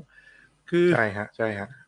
รู้สึกเจอประธานาธิบดีประมาณสักสามคนนี่มั้งนะใช่ไหมที่ฟอเรสใช่นะครับ อะทีนี้ไปเวียดนามปุ๊บคราวเนี้ยก็เจอเพื่อนอีกคนหนึ่งของมัน ก็คือไอ้หมวดแดน อ่าอันนี้ก็สำคัญไอ้ หมวดหมวดแดนหมวดแดนนี่เป็นตัวจี๊ดเลยเป็นหัวหน้ากองมาเลย อันนี้มาออกมาเออเปิดตัวห้าวๆเลยจริงจริง ๆ เป็นตัวละครที่ผมชอบนะหมวดแดนเนี่ยอืมอืมนะครับแล้วหมดดนแล้วแล้วทีนี้แล้วเนื่องจากเนื่องจากเอ่อบุคลิก หรือว่านิสัยของฟอเรสที่เขาใครสั่งอะไร ก็ทำตามหมดอะ มันก็เลยเข้ากับการเป็นทหารมากเลยนะคือใช่คือใช่สั่งมากูทำสั่งมากูทำให้ทำอะไรกูคือ ฟอเรสมันก็เลยรู้สึกว่านี่แหละ เป็นที่ที่แม่งสักเซสอะเป็นที่ที่อยู่แล้วอะมันใช่ อะ เป็นที่ที่ควรอยู่ อะ เออ เออ ให้ทำอะไรกูก็ทำหมด อืม แล้วก็จ่าหรือทหารแต่ละคนมันก็จะมีแบบสั่งให้ทำอะไรฟอเรสมันก็ไม่ถามเลย เพราะว่า อันนี้อาจจะเป็นแบบเสียดสีทางทหารเหมือนกันเนาะว่า อืม มันไม่ต้องคิดอะถ้าไม่ต้องคิดอืมทำอย่างมัเดียวก็ อยู่ได้อย่างมีความสุข เออ ใช่ ไม่แต่ว่าถ้าเราจะบอกว่าฟอเรสเหมือนเหมือนหุ่นยนต์รับคำสั่งเนี่ย จริง ๆ หนังเนี่ย หนังจะมีฉากต่อไปเนี้ยเป็นฉากที่โต้แย้งความคิดนี้ก็คือวันหนึ่งหลังจากที่หลังจากที่ออกรบไปเนี่ยเอ่อหน่วยของไอ้หมวดแดนที่มีฟอเรสกับบับบ้าอยู่เนี่ย แม่งโดนโจมตี อืม อ่า แล้วแม่งกำลังจะโดนทิ้งระเบิดเงี้ย เออ ไอ้ฟอเรสแม่งก็ วิ่งวิ่งไปจนสุดแม่น้ำอะนะวิ่งเอาตัวรอดปุ๊บไอ้เฮียนึกได้เอ้า เพื่อนกูเป็นอะไรปะวะแม่งก็วิ่งเออย้อนกลับไปแบกคือจะไปหาบับบ้าทีละคนเดียวจริงๆจริงๆจริงๆเอผมอบับบ้าใช่คนใช่เดียวเลยกูแบบไอ้บับบ้ามันไหนอวะยู่ไหนวะเออปรากฏแต่กลับยังไปยังนี่ไม่เจอบับบ้าเจอคนอื่น เจอคนอื่นมันก็ดีแบนะกมาก่อนมันก็แบกแบกมาวางก็กลับไปหาบับบ้าอีก ไม่เจอเออไปเจอคนอื่น ก็แบกกลับมาอีก อืมไปเจอพื่นหมนวดบอกแดนเฮ้ด้วยใช่ไหม ไอ้หมวดแดนนี่ก็ใช่เป็นคนหนึ่งหมวดแดนที่ที่ที่แบกมาเหมือนกัน อ่า แล้วสุดท้ายเจอบับบ้าไหมโอเคเจอบับบ้าใช่เจอบับบ้า เจอบับบ้าอ่าเจอบับบ้านะครับ แต่ว่าอย่างที่บอกคือ ไอ้ฟอเรสเอาเพื่อนมันมาทิ้งไว้ตรงนี้เนี่ย เพื่อนบอก เอ้ย มึงอย่าไปเลย เดี๋ยวมึงตายอ่าเฮ้ยเนี่ยซามันจะทิ้งระเบิดแล้วนะเว้ยอ่าไอ้ฟอเรสไม่ได้เฮ้ยกูต้องหาบับบ้าเพื่อนกูแล้วก็วิ่งกลับไป แม้กระทั่งเจอไอ้หมวดแดนเองเนี่ยไอ้หมวดแดนแม่งโดน ยิงบาดเจ็บไปไหนไม่ได้มึงก็บอกเฮ้ยมึงไม่ต้องช่วยกูมึงปล่อยกูตายตรงนี้เออเออไอ้ฟอเรสไม่ไม่สนใจเอาหมวดแดนแม่งแบกขึ้นบ่าวิ่งวิ่งวิ่งวิ่งวิ่งวิ่งเออ แล้วแล้วไปปล่อยโยนทิ้งลงแม่น้ำไอ้หมวดแบนแม่งก็ด่าเอ้ยมึงเอามากูทำเฮียอะไรเนี่ยกูอยากจะตายคือหมวดหมวดแดนมันปูเรื่องมาว่าตั้งแต่พ่อตั้งแต่ปู่ตั้งแต่พ่อนี่ก็เป็นทหารอ่ามาหมดคือตแล้ระวายกูลของหมวดใแดนเนี่ยหมดตระกูลตระกูลของมันทุกรุ่นเนี่ย อย่างน้อยต้องมี คนหนึ่งตายในในในฐานะทหารอ่าอ่า ทีเนี้ยอะสุดท้ายสุดท้ายเจอบับบ้า แต่ว่าเจอช้าไปแล้วนะครับบับบ้าบับบ้าไม่ได้กลับมาจากเวียดนาม อืมเพราะบับบ้าอ่าน่าจะแล้วก็ไม่รอดนะนะไม่รอดเจ็บหนัก ไม่รอดไม่รอดไม่รอด โดนโดนสาหัสเกินไปไม่รอดเออนะครับ แล้วก็จากเหตุการณ์เนี้ยฟอเรสไม่งได้เหรียญกล้าหาญด้วยนะเพราะช่วยอ่าชีวิตทหารใช่ได้ได้สี่คน ช่วยเพื่อนทหารได้สี่คนได้เหรียญกล้าหาญด้วย แล้วหมวดแล้วหมวดแดนเราเป็นไงหมวดแดน หมวดแดน หมวดแดนหลังจากเรื่องเนี้ย หมวดแดนแม่งขาขาดสองข้าง เออฉากฉากนี้เป็นฉากที่ช็อกเล็ก ๆ ในเรื่องเหมือนกัน เพราะว่าพอเปิดมาเนี่ย ปุ๊บ ไอ้หมวดแดนแม่งขาหาย อืม ไม่ไม่ได้ขาหายนะขาไม่มีขาแล้วอะขาขาดอะกลายเป็นเหลือคนพิเหการลืออยู่นะแค่แบบขาท่อนบนนิดเหลืเดีอยวแค่เหนือเข่าอะอ่าขาดครึ่งหนือเข่าอะครึ่งเข่าครึ่งเข่านั่นเองอุ้ยแต่แต่อันนี้เออเขาทำเนียนนะ พูดถึงว่าการถ่ายใช่ใช่ทำนี่ใช่คือ ไม่รู้มันทำไงดูดูเหมือนจริงมากเป็นการขาขาดที่เหมือนจริงมากอะเออ เออ เนียนมากฮะเนียนมากอืมทีนี้หลังจาก หลังจากกลับจากเวียดนามเนี่ย เอ่อ ไอฟอร์ยังไม่กลับหลังจากที่ออกกลับมาจากสนามรบเนี่ย พักฟื้นอยู่ในค่ายอืมไอฟอร์เรสแม่งก็วันดีคืนดี ก็มีคนชวนไปเล่นปิงปองอ่าเออก็นี่อยู่ตอนนี่ก็เป็นตอนฉากที่ตอนดีที่ตอนที่บาดเจ็บอยู่นะก็ใช่ใช่พักฟื้นอเฮ้ยยู่มาในเล่นค่ายปิงปองดิมาเล่นปิงปอง เออเฮ้ยมึงเคยเล่นเปล่าเฮ้ยมาเล่นดิมึงแค่ตีแค่เนี้ย เออ แต่ไอคนที่สอนมันเล่นเนี่ย มันบอกว่า มึงจำเอาไว้นะ ว่าจะเกิดอะไรขึ้นก็ตาม มึงอย่ามองละลูสายกตาจากลูกเด็ดขาดอ่าเออให้มองลูกไว้เสมออืมเออ เนี่ย แล้วด้วยความเป็นไอ้ฟอร์เรสเนี่ยใครพูดอะไรไม่งก็ทำอย่างนั้นน่ะ มองแบบไม่กระพริบตาเลยนะไม่พริบคือตาแบบมันใช่ต้ฮะองแบบไม่กระพริบเลยตาเลยมันมองมองมองแบบ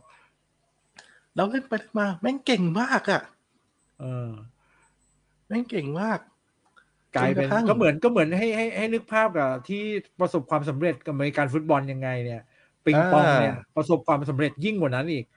แล้วแล้วคือเขาไม่ได้อยู่ดีๆ เก่งนะคือตอนแรกเล่นได้ แต่พอเล่นได้นี่คือ พอเล่นได้แล้วกูเล่นไม่หยุด ไม่มีใครเล่นด้วยกูก็ตีโต้กำแพงอะเออแล้วก็เล่นเล่นพิ่มเล่นเก่งพิ่มจนชั่มาวโมถึงงซ้อมจนกระทั่งตอนหลังเนี่ย เป็นตัวแทนทีมชาติไปตีที่จีน อืม อ่า อันนี้ อันนี้ฉากนี้ คือผมเข้าใจว่าฉากเนี้ย มันมีเหตุการณ์ที่เกิดขึ้นจริง เพียงแต่ว่าไอ้ฟอร์เรสเนี่ยไม่มันไม่ใช่คนที่ไปไปเท่านั้นเองอ๋ออ่าแต่มันเหมือนเป็นการมันมันจะมีการเสียดสีจีนเล็กๆน้อยๆตรงที่ตอนฟอเรสมันกลับมาแล้วไปออกทีวี แล้วคนที่มาร่วมรายการแม่งเป็นจอร์เลนนอนอะ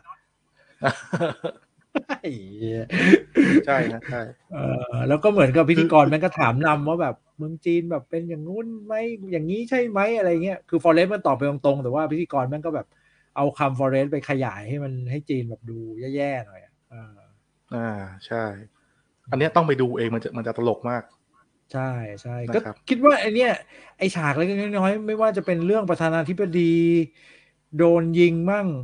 เอ่อเรื่องที่มีอย่างเงี้ยกับจีนมั่งอะไรบ้างเนี่ย ผมว่ามันทำให้หนังเรื่องนี้มันโดนใจคนไปกันนะเอออมมันโดนโดนแบบมันไปทัชชิ่งทั้งตลกร้ายอะ เออ ตลกสไตล์อเมริกันอะ ตลกเสียดสีตลกร้ายอะ มันก็เลยทำให้คนแบบ ดูแล้วมันมีส่วนร่วมอะนะครับ ใช่ใช่ใช่ทีเนี้ยตอนที่ฟอร์เรสมันกลับมารับเหรียญกล้าหาญเนี่ย วันวันที่มันได้รับเหรียญเนี่ย คือวันที่มันได้เจอกับเจนนี่อีกครั้งหนึ่งอืม อ่า เพราะตอนนั้นเนี่ยแม่งมีการประท้วงสงครามอเมริกันอยู่ไอ้สงครามเวียดนามอยู่อื มมันก็จะมีแบบพวกฮิปปี้แบบต้องนึกภาพแบบคนผมยาว แต่งตัวแบบอะไรอะเซอร์ๆหน่อยไหมแต่งตัวลุงเอลังอเป็นดงพวกเขาเรียกอะไรอะ บุปผาชน บุปผาชนอ่าบุปผาชนโอ้โหถ้าใคร ยุคบุปผาชน ยุคบุปผาชนเนี่ยศัพท์นี้นี่จะไม่ค่อยได้ยินเออทีทีเนี้ยมันก็เลยทำให้เรารู้ว่า เฮ้ย พอหลังจากที่ฟอร์เรสไปเวียดนาม ตอนนั้นเนี่ย เจนนี่เองมันก็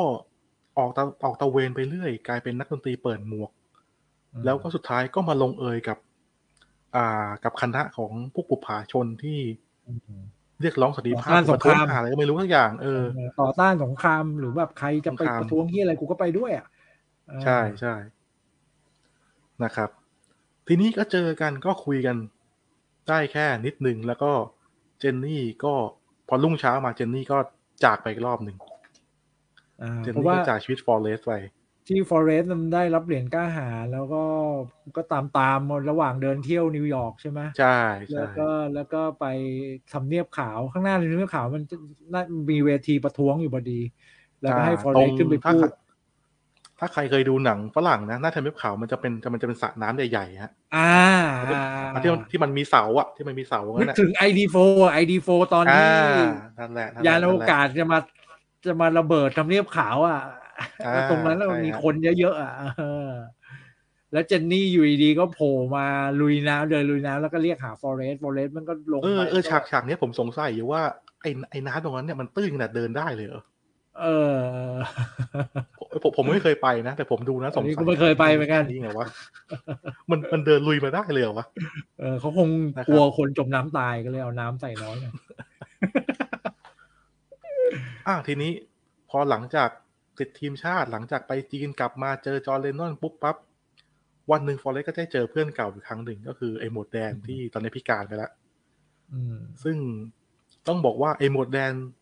ไอ้หมวดแดงที่มันเสียขาไปสองข้างเนี่ย คือก็แม่คืงอหหมลัดงหวังหลัในงชีหลัวิงตหลัมางกนะหลังจากที่เจนนี่เนี่ย คือเจอฟอเรสต์แล้วตอนเนี้ยผมคิดว่าตอนแรกแอบลุ้นนะว่าเอ้ยเจนนี่เจอฟอเรสต์ครั้งนี้แล้วมันคงจะ น่าจะน่าจะอยู่ด้วยกันแล้วเหรอวะ เพราะเหมือนอ่าเหมือนฟอเรสต์มามีบอกรักบอกอะไรเจนนี่ด้วยนะ ตอนเนี้ยถ้าจำไม่ผิดนะเออก็นึกว่าจะตกล่องป่องชิ้นกันแต่สุดท้ายอ่าเจนนี่เขาก็สุดท้ายตัดสินใจขึ้นรถบัสไปซะงั้น ทีนี้อ่าใช่ไอ้ชีวิตในหลังจากนั้นเนี่ยคืนหลังจากนั้นเนี่ย มันเป็นคืนคล้ายๆใกล้ๆฉลองปีใหม่หรือไงใช่ไหมใช่ครับใช่แล้วแล้วก็ไปเจอที่เคเคเคบอกว่าไปเจอกับ หมดแดนนี่แหละ หมดหมดแดแดนนนี่ที่ตอนนี้นั่งรถเข็นละเอ่อนั่งรถเข็นกินเหล้าเมาอย่างเปเออ หมดแดนแม่งก็โวยวายมาแบบเออ มาเหมือนพูดกระได้กระแหนนะตมึอนงได้เหรียญจอกล้าหาญเหรอเนี่ยยังมึงเนี่ยนะเออได้เหรียญกล้าหาญเขาให้เหรียญกล้าหาญมึงเหรอวะไอ้ฟอเรสต์แม่งก็ตอบซื่อๆเออใช่ครับนู่นนี่นั่นแม่งก็ไม่ได้โกรธเลยนะเออแล้วก็มันจะมีไอ้แบบด้วยความตรงๆของฟอเรสต์อะ แบบว่า เอ่อที่ถามว่าอะไรแล้วจำไม่ได้แล้ว แล้วแล้วที่ที่ที่บอกเอ่อหมวดแดงแม่งบอกว่าเออกูมาเอาจะเอาขาเหยียบพี่อะไรสักอย่างเนี่ยแหละ แล้วฟอเรสต์บอกเฮ้ยคุณทำไม่ได้นี่คุณไม่มีขาแล้ว เออนั่นแหละเออ อ่า แล้วก็พอเจอหมวดแดนนะก็ตอนตอนแรกก็ไม่นึกเหมือนกันนะว่าว่าพอเจอหมวดแดนแล้วมันจะมีเรื่องไปต่อกับหมวดแดนได้อีกเยอะเหมือนกันนะใช่ใช่ มันเหมือนกับเราเห็นว่าหมวดแดนตัวเนี้ย เป็นคนที่หมดอะไรตายอย่างในชีวิตอะอืมก็ใช้ใช้ชีวิตเอ่อไม่ได้มีจุดหมายอะไรกินเหล้าแล้วก็มีผู้หญิงมีนู่นมีนี่อืมแล้วก็เรียกว่าอะไรอะหมดศรัทธาในพระเจ้า อืม อืม อืมหมดศรัทธาในพระเจ้านะครับ ก็คือเขาเขาคิดว่าชีวิตเขาต้องสูญเสียทุกอย่างแล้วขาก็ไม่อืมมีอืมแต่ว่ามีมีคำหนึ่งที่ฟอเรสคุยกับหมวดแดน แล้วมันจะมีผลอืมต่อมาก็คือไอ้ฟอเรสบอกว่าเฮ้ยผู้หมวด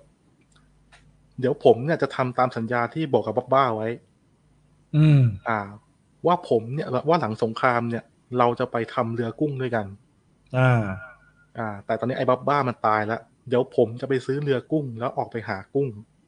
อ่าไอ้หมวดแดนแม่งก็เมาเมาอยู่ แม่งก็บอกเฮ้ยมึงมึงจะไปหากุ้งเหรอเอ้ยได้ดิเดี๋ยวกูไป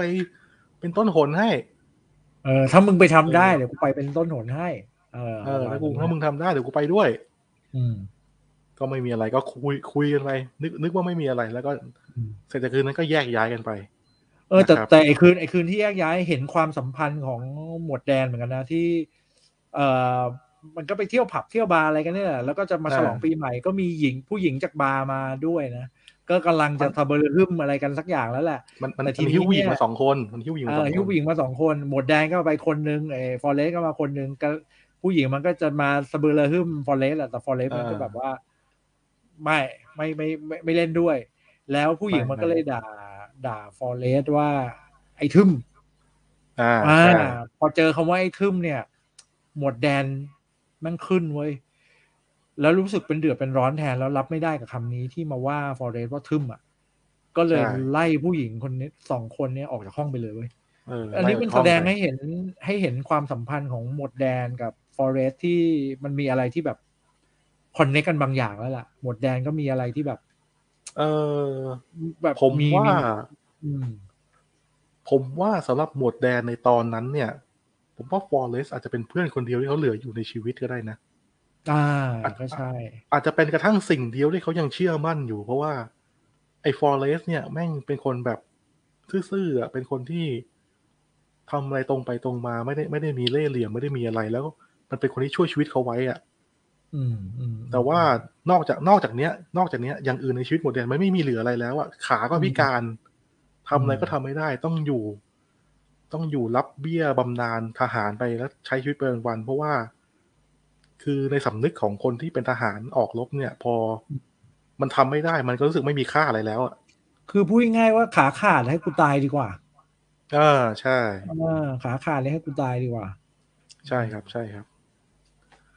อะทีนี้หลังจากคืนปีใหม่กับบทแดนผ่านไปนะครับ ไอฟอเรสมันไม่ได้พูดเล่นนะ เรื่องทำเรือกุ้งเนี่ย อืม แม่งก็แม่งได้รับกะแม่งก็ได้รับหมายปลดประจำการ อ่าอืม พอได้ได้เหรียญกล้าหาแล้วได้ปลดประจำการแล้วปิงปองก็เลิกเล่นแล้วเพราะได้ติดทีมชาติเรียบร้อยแล้วอืมปลดประจำการปุ๊บแม่งก็ไปหาครอบครัวไอ้พับบ้าอ๋อก่อนก่อนไปไม่นี่ก่อน เหมือนบอกว่าแม่ป่วยหรือไงใช่ไหมหรือ อะไรสักอย่าอ่างยังเนี่ยยังยังยังใช่ป่ะยังยังอันนี้อ๋อไปยังก่อนไม่ยังไม่ใช่แม่ป่วย มันมันมันปลดประจำการแล้วกลับบ้าน แล้วที่กลับบ้านเนี่ย มันมีคนมาให้โฆษณาไม้ปิงปองให้ อ่าใช่ใช่อ่า บอกว่า แล้วไอ้ตอนตอนแรกไอ้ฟอเรสบอกว่าไม่หรอกว่า ให้ให้ให้พูดอะไรพูดมันไม่ใช่ความจริงอะโฆษณาแต่แม่บอกว่าไม่เป็นไรโกหกเล็กๆโกหกเล็กๆเพื่อ เพื่อ มันก็ได้มันก็ได้ตังค่าโฆษณามาก้อนหนึ่งเอใช่ไหมอเออคือคือถ้าเป็นถ้าเป็นพวกเราเนี่ยเข้าใจนะ เพราะว่าอย่างตอนคือไอไอเจ้าของเจ้าของผลิตภัณฑ์เนี่ยมันบอกว่า ช่วยพูดหน่อยว่าตอนที่คุณไปตีที่จีนเนี่ย คุณใช้ไม้ของเรา เออ เออ ไอฟอร์เรสบอก แม่ ผมไม่ได้ใช้ไม้มันอะ ผมใช้ไม้ผม มันมันมีไม้อยู่อันเนื้อะไม้เย็นๆอยู่อันหนึ่งแล้วมันก็ตีเออเออตีเออตีทั้งเรื่องอะ เอเอออแม่บอกเฮ้ยมึงพูดพูดไปเถอะ เออพูดพูดไปเถอะได้ตังค์อะ มีคนมาจ้างเออะอเออ อ่า ทีนี้ ทีนี้ซีนนี้ก็เป็นซีนแบบเขาเรียกว่าอะไรอะ เป็นความน่ารักของฟอร์เรสที่ซื่อๆของมัน นะครับ ทีเนี้ยมันก็เริ่ม เริ่มเริ่มไปหาครอบครัวบับบ้าไปทำเรือกุ้งอืมเออ ไปเคารพหลุมศพไปบับบ้าด้วย แล้วก็ครอบครัวมันก็มึงมาทำไมเนี่ยอ่าเออมันก็ไม่ได้เขาก็ไม่ได้ต้อนรับมันดีนะมันมึงมาทำไมวะเนี่ยงงงงงงงงงๆอยู่ แล้วก็พอเก็บตังค์ไปซื้อเรือกุ้ง ไอ้พวกชาวประมงก็บอก เออ มึงเอาจริงเหรอ มึงจะทำเรือกุ้งจริงบ้าเหรอเปล่าเออมึงบ้าไอตอนแรกเราเรามึงจะทำเราเราก็งงว่าไอคำว่าบ้าหรือเปล่าเนี่ยทำไมวะทำไมบ้าหรือเปล่าบ้าที่มาซื้อเรือหรือยังไง เออ แต่พอพอพอเห็ครันบตอนไอฟอเรสไปหากุ้งแล้วก็รู้แล้วคือแม่งใช่ไม่มีกุ้งให้จับอะอืมทีเนี้ยหนังมันหนังมันตัดไปเล่า part ของเจนนี่ประมาณนิดนึง เพราะว่าตอนเนี้ย เจนนี่มันไม่ใช่บุปผาชนละชีวิตมันเริ่มเหลวแหลกขึ้น เริ่มมีการเล่นยา เริ่มมีการนู่นนี่นั่นเออเออแม้กระทั่ง ปีนขึ้นไปยืนบนขอบระเบียงอะ อืมใช่ไหมฮะเป็นเป็นซีนที่เราเสียวว่าเฮ้ยมันจะเออโดดใช่เข้ามาวะโดดไม่โดดวะเออ เออ ซึ่งซึ่งซึ่งไอฉากโดดไม่โดดเนี่ยมันมีครั้งหนึ่งแล้วนะ ไอตรงสะพานนะใช่ใช่ใช่ใช่ไอ้ตรงสะพานตอนที่ถ้าตัดกลับไปตรงที่เออจะไปเกณฑ์ทหารน่ะเอออ่าแล้วจะไปเวียดนามกำเอ้ยกำลังจะไปเวียดนามอะ ไอ้ตอนนั้นเจนนี่ก็เหมือนกำลังจะโดดจะโดดแล้วถอดรองเท้ามาข้างแล้วนะแล้วก็มาตอนที่เล่นยานี่ก็จะเล่นโดดยาระเบียงเมายาอระเบียู่งคอนโดเหมือนกัน เอออืมมันมัมันนก็ทำให้เรา มีความมันทำให้คนดูเข้าใจว่าเฮ้ยชีวิตของเจนนี่นะไม่ไม่ได้มีอะไรสดใสเลยอืมีแต่สิ่งที่ผิดพลาดเต็มไปหมดอืมนะครับ ต่างต่างจากฟอร์เรสคือคือกราฟทั้งคู่มันเป็นอย่างนี้เลยนะ อย่างนี้นะห่างกันอย่างนี้เลยนะ ทั้งทั้งที่ไอคิวอะไอคิวกับทางกันนะไอคิวกับทางกันนะใช่ใช่กราฟความสุขใช่นี่แม่งแบบ ย้อนแย้งกันเลยนะเออสองคนนี้นะ วิถีชีวิตของทั้งคู่นี่ต่างกันโดยสิ้นเชิงเออนะครับเอออะตัดกลับมาที่ธุรกิจเรือกุ้งของไอ้ฟอร์เรสอืมพอเอ่อพอไอ้ฟอร์เรสมันมันเริ่มทำเรือกุ้งเนี่ยไอ้หมวดแดนเข้ามาช่วยจริงอืมๆเออ มันมันมันวันหนึ่งมันขับเรือมาเจอไอ้หมวดแดนนั่งอยู่ที่ นั่งอยู่ที่ท่าน้ำเออถ้าเอเราอไอ้ฟอร์เรสนี่ขับเรือ พอเห็นเพื่อนมาปุ๊บ แม่งโดดลงน้ำทิ้งเรือว่ายไปแล้วก็หาว่ายน้ำหาหมวด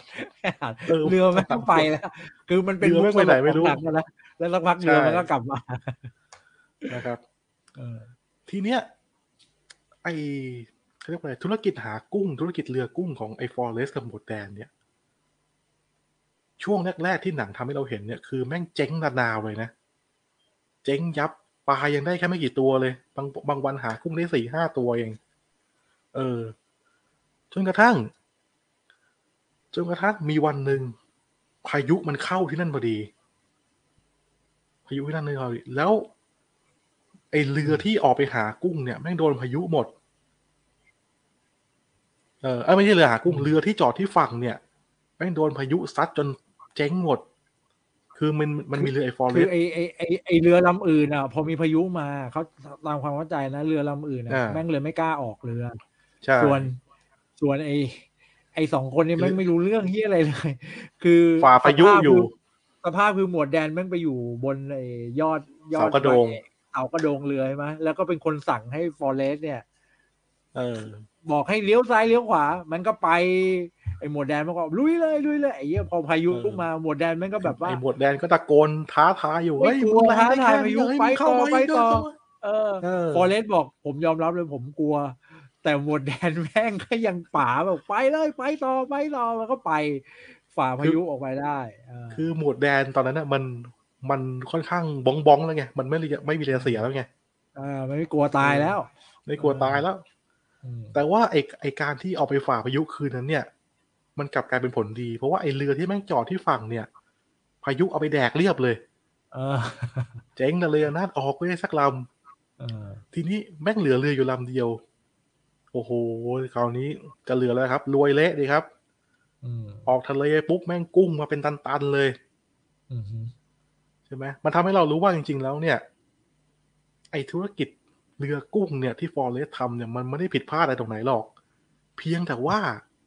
คู่แข่งมันเยอะเออเท่านั้นเอง คือตอนแรกเราก็ไม่เข้าใจนะว่าทำไมจับกุ้งไม่ได้เออที่แท้คือโอ้โหใช่เรือใช่มันเรือมันเยอะอะแล้วมันมันมันมันไม่เยอะได้ไงมีมันแม่งมันทำมันไม่ได้ทั้งหมู่มีบ้านอะจำกัด เออ มันไม่ได้มีจำกัดว่าเออทำเท่านี้พอนะอะไรอย่างงี้ใช่ไหมเออใช่ใช่ใช่ทีเนี้ยแม่งก็รวยกลายเป็นขายขายกุ้ง มีอยู่เจ้าเดียว ขายกุ้งจนรวย เออ ขายกุ้งจนรวย แล้วก็ออกเรืออีกหลายลำตามที่หนังเล่านะครับ แล้วก็ จุดพลิกของการที่ทำให้ฟอเรสเลิกทำเรือกุ้งของ อ่ากับกับหมวดแดนตรงนั้นก็คือแม่ป่วย อืม แม่ป่วยฟอเรสก็เลยต้องกลับบ้าน อืมนะครับ กลับบ้านมาก็นั่นแหละ มาดูใจแม่เป็น เป็นครั้งสุดท้าย อืมเพราะว่าฟอเรสสุดท้ยกลับบ้านมาอีก อีกไม่นาน อีกไม่กี่วันแม่ก็ไป อืม ก็ถือว่า ผมว่าถือว่าเป็นการสูญเสียที่ยิ่งใหญ่ในชีวิตฟอเรสนะ เพราะว่าอืม ถ้าเราลองนับดูดีๆเนี่ยชีวิตในฟอเรสมันมีอยู่ไม่กี่คนหรอกที่เป็นเป็นสำคัญในชีวิตมันเนี่ย ก็มีแม่มีมีเจนนี่ มีเพื่อนมันอีกสองคนเนี่ยแล้วค่เนี้ยแล้วสี่ห้าแล้วฟอเรสสามสี่คนแล้วแค่ฟอเนี้เรยสฟอเรสเป็นอย่างนี้ได้ก็เพราะแม่เนอะเพราะกรอบกรอบแนวคิดของใช่แม่ก็คือ จะเลี้ยงลูกให้เป็นเหมือนคนเหมือนเด็กทั่วไปให้ได้ ลูกใช่ต้องอยู่แบบไม่ต้องไม่ไปเรียนโรงเรียน ที่เป็นเฉพาะของเด็กไอคิวต่ำหรือว่าเป็นเด็กที่อ่าไม่ปกติอะยอมกระทั่งเอ่ออย่างที่บอกนะ ฉากกับครูครูใหญ่เนี่ย ยอมอ่ากระทั่งใช้วิธีพิเศษแรกเออใช้วิธีพิเศษแรกให้ให้ฟอเรสได้เรียนกับเด็กปกติเนอะซึ่งมันดูเหมือนครับเป็นมุกตลกนะ แต่จริง ๆ มันแสดงให้เห็นถึงความให้การให้ความสำคัญกับลูกอย่างมากเลย แล้วก็สอนลูกตลอดว่า คือให้มี positive thinking ตลอดเลยนะ ที่บอกกับใช่ฟอเรสอะว่าถ้าคนปกติ ถ้าคนเหมือนกันทั้งหมดอะก็คงใส่ขาเหล็กทั้งหมดเหมือนกันหมดแล้ว คือเออคือไม่ซึ่งไม่ได้บอกว่าซึ่งเราฟังมันก็ตลกนะเออ แต่แต่เขาเลือกเออที่จะไม่บอกลูกว่าไอการใส่ขาเหล็กเนี่ยมันคือคนไม่ปกตินะแต่กลับใช่บอกว่าใช่ใช่ถ้าคนเหมือนกันทั้งหมดเนี่ยเขาคงใส่ขาเหล็กเหมือนกันหมดแล้วแหละ ก็ให้ดูว่าการใส่ขาเหล็กเนี่ยจริง ๆ มันมันปกติ อย่ามามองเป็นเรื่องแบบ เออเนี่ยก็ใช่ครับเห็นถึงความเนี่ยแหละ เพราะมีแม่นี่แหละ ก็ทั้งทั้งเนี่ไอยผมอุปมาอุปไมยเรื่องกล่องช็อกโกแลตกล่องช็อกโกแลตก็มาจากแม่ทั้งนั้นเลยนะ แม่นี่มีส่วนสำคัญมากอืมใช่ ผมถึงบอกว่าแม่ฟอเรสเนี่ยเป็นตัวละครที่ผมชอบมากๆตัวหนึ่งในหนังเรื่องนี้ อืมอืมอืมจริงจริงนะครับเลยใช่ อ่า พอหลังจากนั้นเนี่ยหลังจากนั้นไปสักพักหนึ่ง ฟอเรสได้เจอเจนนี่อีกเจนนี่กลับมาที่บ้าน อืมเจนนี่กลับมาที่อลาบามา แล้วก็คงไม่มีที่ไปอะ ก็อืมสมซานกลับมาหาฟอเรสอีกรอบหนึ่งเอ่ออมคราวเนี้ย จะพูดว่าไงดี จะพูดว่าสมรักก็ไม่ได้นะ เพราะว่า เอ่อ เพราะว่าเจนนี่เอง เราก็ไม่รู้ว่าจริง ๆ ตอนนั้นเจนนี่รักฟอเรสหรือเปล่า แต่ว่าทั้งคู่เนี่ย ก็ได้มีอะไรกัน หนึ่งครั้งอืมคือคือนะครับคือตอนไอตอนกลับมาครั้งเนี้ยตอนดูนะผมก็คิดว่าเฮ้ยยังไงแม่งก็ต้อง happy ending กันตรงนี้หรอวะ แล้วก็แต่แต่พอเคลียร์เคลียร์ดูไอเพลงหนังอะเฮ้ยแม่งเหลือเวลาอีกตั้งเยอะมันคงยังไม่จบตอนนี้แน่เลยเว้ยอ่าใช่เออ แล้วแล้วแล้วก็กลับมาเป็นเหมือนมีชีวิตวัยเด็กอีกครั้งนะกลับมาเป็นปลาต้องโกกันอีกครั้งนะคู่นี้ ก็ใช้ชีวิตอย่างแบบ เหมือนตอนเด็กเลย เออแต่มันก็มีฉากหนึ่งที่ที่ให้เห็นนะว่ามันก็ยังมีแผลอยู่นะเจนนี่ก็คือไปเห็นบ้านหลังเก่าของตัวเอง บ้านมันก็โทรมแล้วแหละ มองก็รู้ไม่มีใครอยู่แล้วเจนนี่มันก็บ้านเอรล้าองงเท้ามันก็เอารองเท้าเนี่ยปาบ้านตัวเอง เอาหินปาบ้านหินปาปาปาไปเลยคือ คือรู้เลยว่า เออเจนนี่ยังแผลยังลึกอยู่มาก อืม คือสิ่งที่ทำให้เจนนี่สิ่งที่ทำให้เจนนี่เป็นอย่างทุกวันทุกวันนี้ในหนังอะก็เพราะบ้านหลังนี้แหละ เพราะสิ่งที่เกิดขึ้นในบ้านหลังนี้สิ่งที่ทำให้ ให้เกิดบาดแผลตั้งแต่เด็ก อืมอืมอืมแล้วแล้วทีนี้พอมาอยู่ อันเนี้ยฟอเรสก็จริงจังกับการที่ขอแต่งงาน ขอเจนนี่แต่งงานอ่าถูกไหมเอ่าพอขอเจนนี่แต่งงานเนี่ย ก็ก็ดูว่าคือตอนแรก เจนนี่ก็ไม่ได้อะไรใช่ไหมก็ไม่ได้ ไม่ได้ตอบตกลงอืมแต่พอคืนนั้นอย่างที่เคบอกอะ่ะเขาก็มาหาฟอเรสแล้วก็อ่าสะบือช่วงไปช่วงเนี้ย มันจะมีซีนหนึ่งที่ที่ถูกตัดออกไปเป็นโค้ดเยอะมากเลยก็คือฟอเรสเนี่ย บอกกับเจนนี่ว่าเจนนี่ถึงผมจะไม่ฉลาดเนี่ยอืผมก็รู้นะว่าความรักคืออะไร เออ ใช่ อันนี้เด็ด ถึงผมจะไม่ฉลาแสดดงว่าจริงๆฟอเรสเองก็รู้ตัวว่าเฮ้ยจริง ๆ กูก็ไม่ใช่คนที่เหมือนคนอื่นนะอืมแต่อย่างน้อยกับเจนนี่เนี่ยเฮ้ยกูกูรู้ตัวนะว่าความรักกับเจนนี่คืออะไรอืมเพราะเจนนี่เป็นผู้หญิงคนเดียวในชีวิตของฟอเรสอืมตั้งแต่เด็กเลยครับที่เออบนรถรถโรงเรียน ใช่ใช่ตั้งไหมแต่โรงเรีที่ยนให้ฟอเรสนั่งด้วยนะครับอะหลังจากผ่านคืนที่มีความสุขของฟอเรสไปเราเราก็ถ้าเราเป็นฟอเรสเราก็คิดว่าเฮ้ย ตื่นเช้ามาทุกอย่างชีวิตก็จะเปลี่ยนไป เจนนี่ก็อยู่กับเราเฮ้ยตอนนั้นเราผมก็ก็ใช้คิดอชีวิย่าตงนั้นไปร่วมนะกัน ตอนนั้นเดาเออว่าเดี๋ยวแม่งคงเป็นแบบมีลูกกัน แล้วก็คงมีเรื่องราวระหว่างอะไรฮาๆกับลูกไปอะไรเงี้ยอ่าอาจจะคิดคิดครับอย่างนั้นนะคิดว่าแม่งต้อง happy แล้วเป็นแบบเป็นแนวสนุกสนานไปแล้วตอนนั้น เออใช่ แต่พอแต่เช้ามันไม่เป็นอย่างนั้นดีครับ ใช่ใช่ไอไอผู้กำกับไอโรเบิร์ตเซเมคิสเนี่ยมันไม่มันไม่ใจดีเราขนาดนั้นครับอืมันทำให้เจนนี่เนี่ย ตัดสินใจ ออกจากบ้านไปอีกครั้งหนึ่งอืมหลังจากที่เพิ่งมีอะไรฟอเรสและคืนนั้นเจนนี่ก็เก็บข้าวของเช้ามาก็ออกจากบ้านไปนะครับ ไอฟอเรสก็คงช็อกอะ่ะ คือมันคงช็อกอะจากความสุขเลเวลนี้เนาะเออเลเวลนี้เนาะจนพอเช้ามานี่มันกลับแบบติดลบอะ่ะ จากบวกร้อยอะ กลายเป็นลบห้าร้อยอะ เออ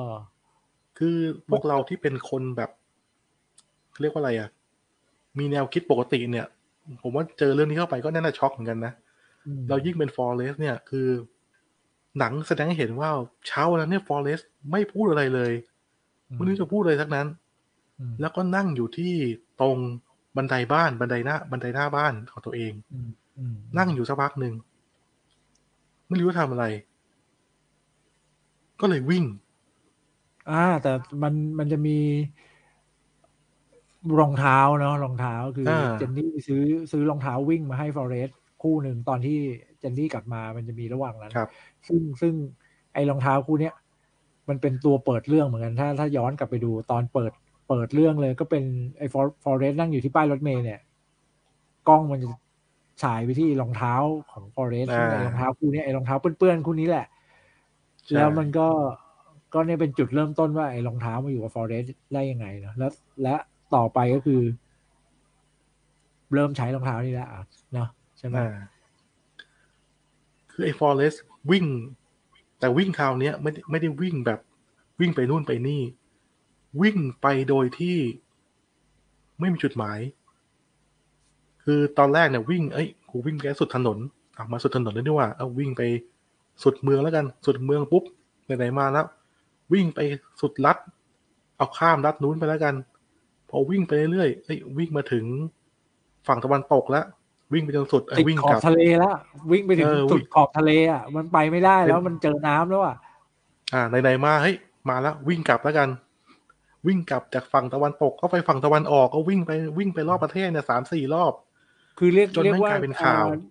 ง่วงก็นอนหิวก็กิน มีแรงก็วิ่งไปเรื่อยใช่ ไม่มีไม่ไม่ได้คิดอะไรมากเลยๆเออคนก็พยายามถามมันเอ้ย คุณฟอนักข่าวก็ถามคุณฟอเรสคุณวิ่งเพื่ออะไรครับ เพื่อสันติภาพหรือเปล่าเพื่อนนู่นเพื่อนนี่หรือเปล่าเออกูแค่อยากวิ่งเฉยๆแล้วกูวิ่งเออและและและที่ฮาเออกว่านั้น แม่งมีคนวิ่งตามด้วย เออ แม่งแม่งมี FC อุ้ยฟอเรสเออคุณการวิ่งของคุณเนี่ย มันจุดประกายที่ตัวผม ผมค้นพบแล้วผมต้องการอะไร ผมขอจะตามมึงได้ไหมไอ้ฟอร์เรสเนี่ย เดี๋ยวเหี้ยอะไรของมึงวะเนี่ย กูไม่กูแล้วมีคนวิ่งตามมึงอยากเป็นใครอยากตามก็ตามมา ไม่ใช่คนสองคนนะวิ่งกันเป็นร้อยเลยนะเออวิ่งวิ่งไปเรื่อยก็มีแบบคนอะไรแฟนคลับวิ่งตามอยู่เยอะฟอร์เรสแล้วเหมือนวิ่งใครประมาณสักใครใครคิดอะไรไม่ออกก็วิ่งไปแล้วก็มาถาม มาถามว่าเออเออเจอปัญหาอย่างนี้ทำไงดีฟอเรสมันก็ตอบตอบไปแบบ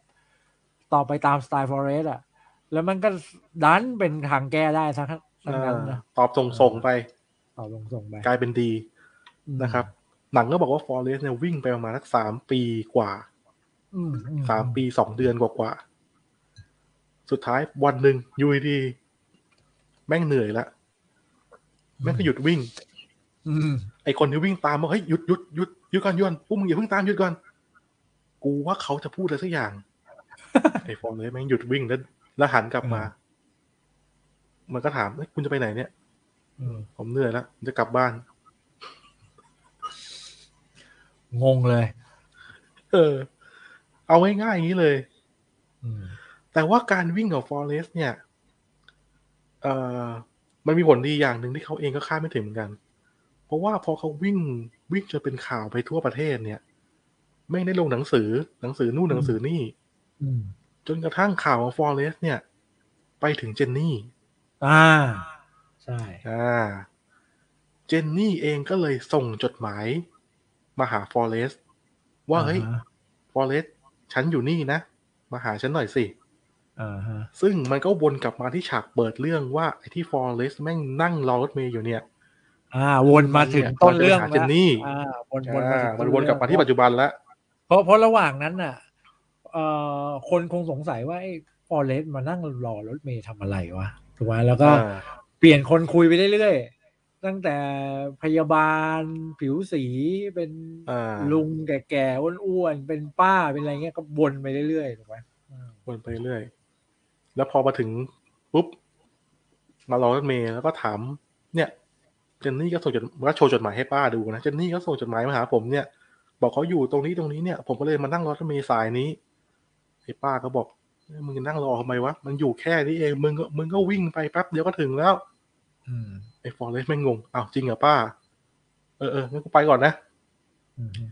สุดท้ายหนังมันก็เข้าสู่องก์สุดท้ายของเรื่องก็คือ การกลับมาพบกันอีกครั้งระหว่างฟอเรสกับเจนนี่ ซึ่ง เราจริง ๆ ตรงเนี้ย เป็น part ที่เราคิดไม่ถึงว่า เออ จริง อันเนี้ยทำไมเขามาเจอกันจริง เออนะครับ อันเนี้ยทิ้งไว้ให้คนไปดูเองแล้วกัน แต่ผมบอกว่าเป็น part ที่สำคัญและเขาเรียกว่าอะไรอะเป็น part ที่คุณจะเข้าใจตัวละครเจนนี่ ว่าทำไมถึงต้องส่งจดหมายนี้มาให้ๆอ่า โอเคอ่านี่ก็ทิ้งทิ้งไว้ให้ไปดูกัน เพราะว่า เพราะว่าอันนี้ใช้ได้เลยนะตรงตรงอันนี้ผมก็เห็นด้วยกับเคนะว่าว่าไอ้ตรงนี้แหละเป็นเป็นตัวที่ทำให้แบบคนประทับใจหนังเรื่องนี้เนาะอื มันจะมีมันจะมีความนี่อยู่พอกับ อันนี้พอพอกลับมานึกถึงเจนนี่เนาะเราจะมีดูไปแล้วจะมีคำถามตลอดในหัวว่า ก็มึงจะไปไหนไกลวะมึงก็ มึงก็อยู่กับฟอเรสไปดิวะเออถ้าไปวะมันจะยากเย็นอะไรแล้ววะก็เนี่ย ก็ไปมันก็ขนาดตอนที่ฟอเรสได้เหรียญกล้าหาญน่ะ จริงๆมันก็อยู่อยู่อยู่กับฟอเรสก็ก็ได้แล้วเนอะและยิ่งและยิ่งกว่านั้น ตอนที่กลับมาที่บ้านอะ แล้วแล้วแล้วทำไมต้องไปอะ เอเอออเออเคเคเคเคคิดว่าไงทำไมตรงเนี้ยถึผมดีไซน์ให้ให้ให้เจนนี่ต้องต้องทำแบบนี้ ถ้าผมถ้าผมมองในฐานะ คน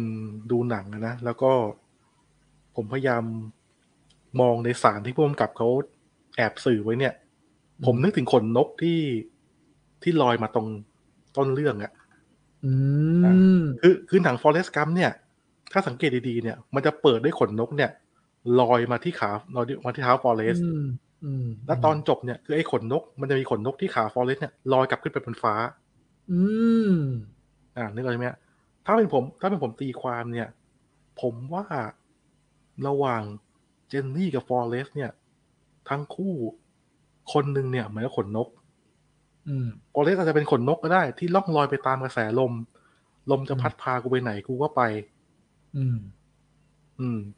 ขณะที่ไม่เจต้อนงคินี่ดอะไรเองเนี่ยอืมขณะที่เจนนี่เองเนี่ย เป็นคนที่เฝ้ามองขนนกแล้วก็ อยากจะมีชีวิตอิสระ อืม อยากคือสังเกตว่ามีสองครั้งที่เจนนี่ไปยืนที่ระเบียงเนี่ย จริง ๆ เธออาจจะไม่ได้อยากโดดลงมาเพื่อฆ่าตัวตายก็ได้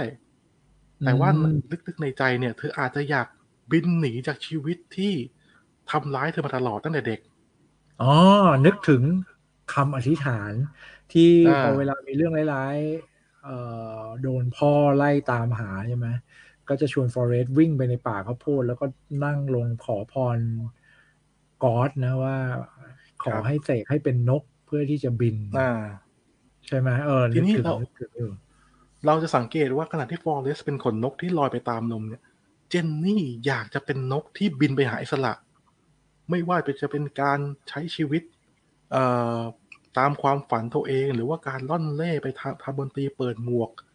การไปกับคณะบุปผาชนหรือว่าอืมการไปทำนู่นทำนี่เนี่ย เหมือนเจนนี่อยากจะไปหาอิสระภาพที่ตัวเองใฝ่ฝันน่ะแต่ทุกทีที่ลงเอยคือเจนนี่ก็ล้มเหลวจากสิ่งนั้นตลอดอืมแล้วพอไปไหนไม่ได้ปุ๊บเธอก็ต้องสมสารกลับมาหาฟอเรสอืม อืม อันนี้ อันนี้คือผมอันที่ผมพอจะลองตีความดูนะอืมอืมอืมอืมแต่ของผมจะมองจะมองเป็นมุมที่อีกมุมหนึ่งว่า ครับที่ที่ พอเจนนี่อยู่กับฟอเรสอะแล้วมันอาจจะมีบางอย่างที่ทำให้นึกถึงชีวิตวัยเด็กอืมแล้วก็บ้าน ซึ่งเจนนี่อาจจะไม่อยากจะนึกถึงมันอะ เพราะว่า คือคือไอตอนฉากกลับมาเป็นปาท่องโกอีกครั้งหนึ่งตอนตอนที่ฉากท้ายที่ว่าบอกว่ามีอะไรกันแล้วก็แล้วก็แยกกันไปใช่ไหมขอหน้านั้นพอมันไปเจอได้เจอบ้านเจออะไรความทรงจำเก่าๆที่มันฝังลึกมันอาจจะ คือเขาอาจจะไม่ได้รักฟอร์เอ้ยเขาเขาอาจเจนนี่คิดว่ารักรักฟอร์เรสไหมก็ก็อาจจะรักนะ น่าจะรักแหละ แต่ว่าด้วยความรักกับพอ Forrest มันเป็น symbolic คือตัว Forrest เองเป็น symbolic ว่าคือบ้านของเจนนี่อะเจนนี่มันมันรับไม่ได้กับบ้านตัวเอง แล้วไม่อยากนึกถึงอืมบ้านคือต้องการจะหนีอะต้องการจะหนีครับที่มันไปไปเนี่ยคือไม่ได้หนีอะไรหรอกคือหนี หนีบ้านหนีความเป็นตัวตนของตัวเองเนื่อง เนื่องจาก เนื่องจากมันมันถูก มันถูกเลี้ยงมาประสบการณ์วัยเด็กมันเป็นอย่างเงี้ย มันก็เลยทำให้ ถึงรักฟอเรสแต่ก็อยู่กับฟอเรสไม่ได้ เพราะว่าทนที่จะอยู่กับความคิดเก่าๆ ภาพเก่าๆ ของบ้านตัวเองตอนย้อนกลับมาเนี่ยอืมมัน มันไม่ไหว เป็นไปได้ก็เลยป็นไปได้ก็เลยก็เลยต้องหนี หนีฟอเรสไปอ่านะครับ นั่นก็คือ Forest Gump หนังที่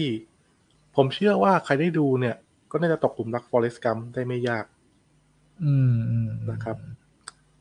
แล้วชอบเคชอบ ชอบฉากไหนอะชอบฉากไหนวะที่สุดเอ่อผมชอบฉากที่เรายังไม่ได้เล่า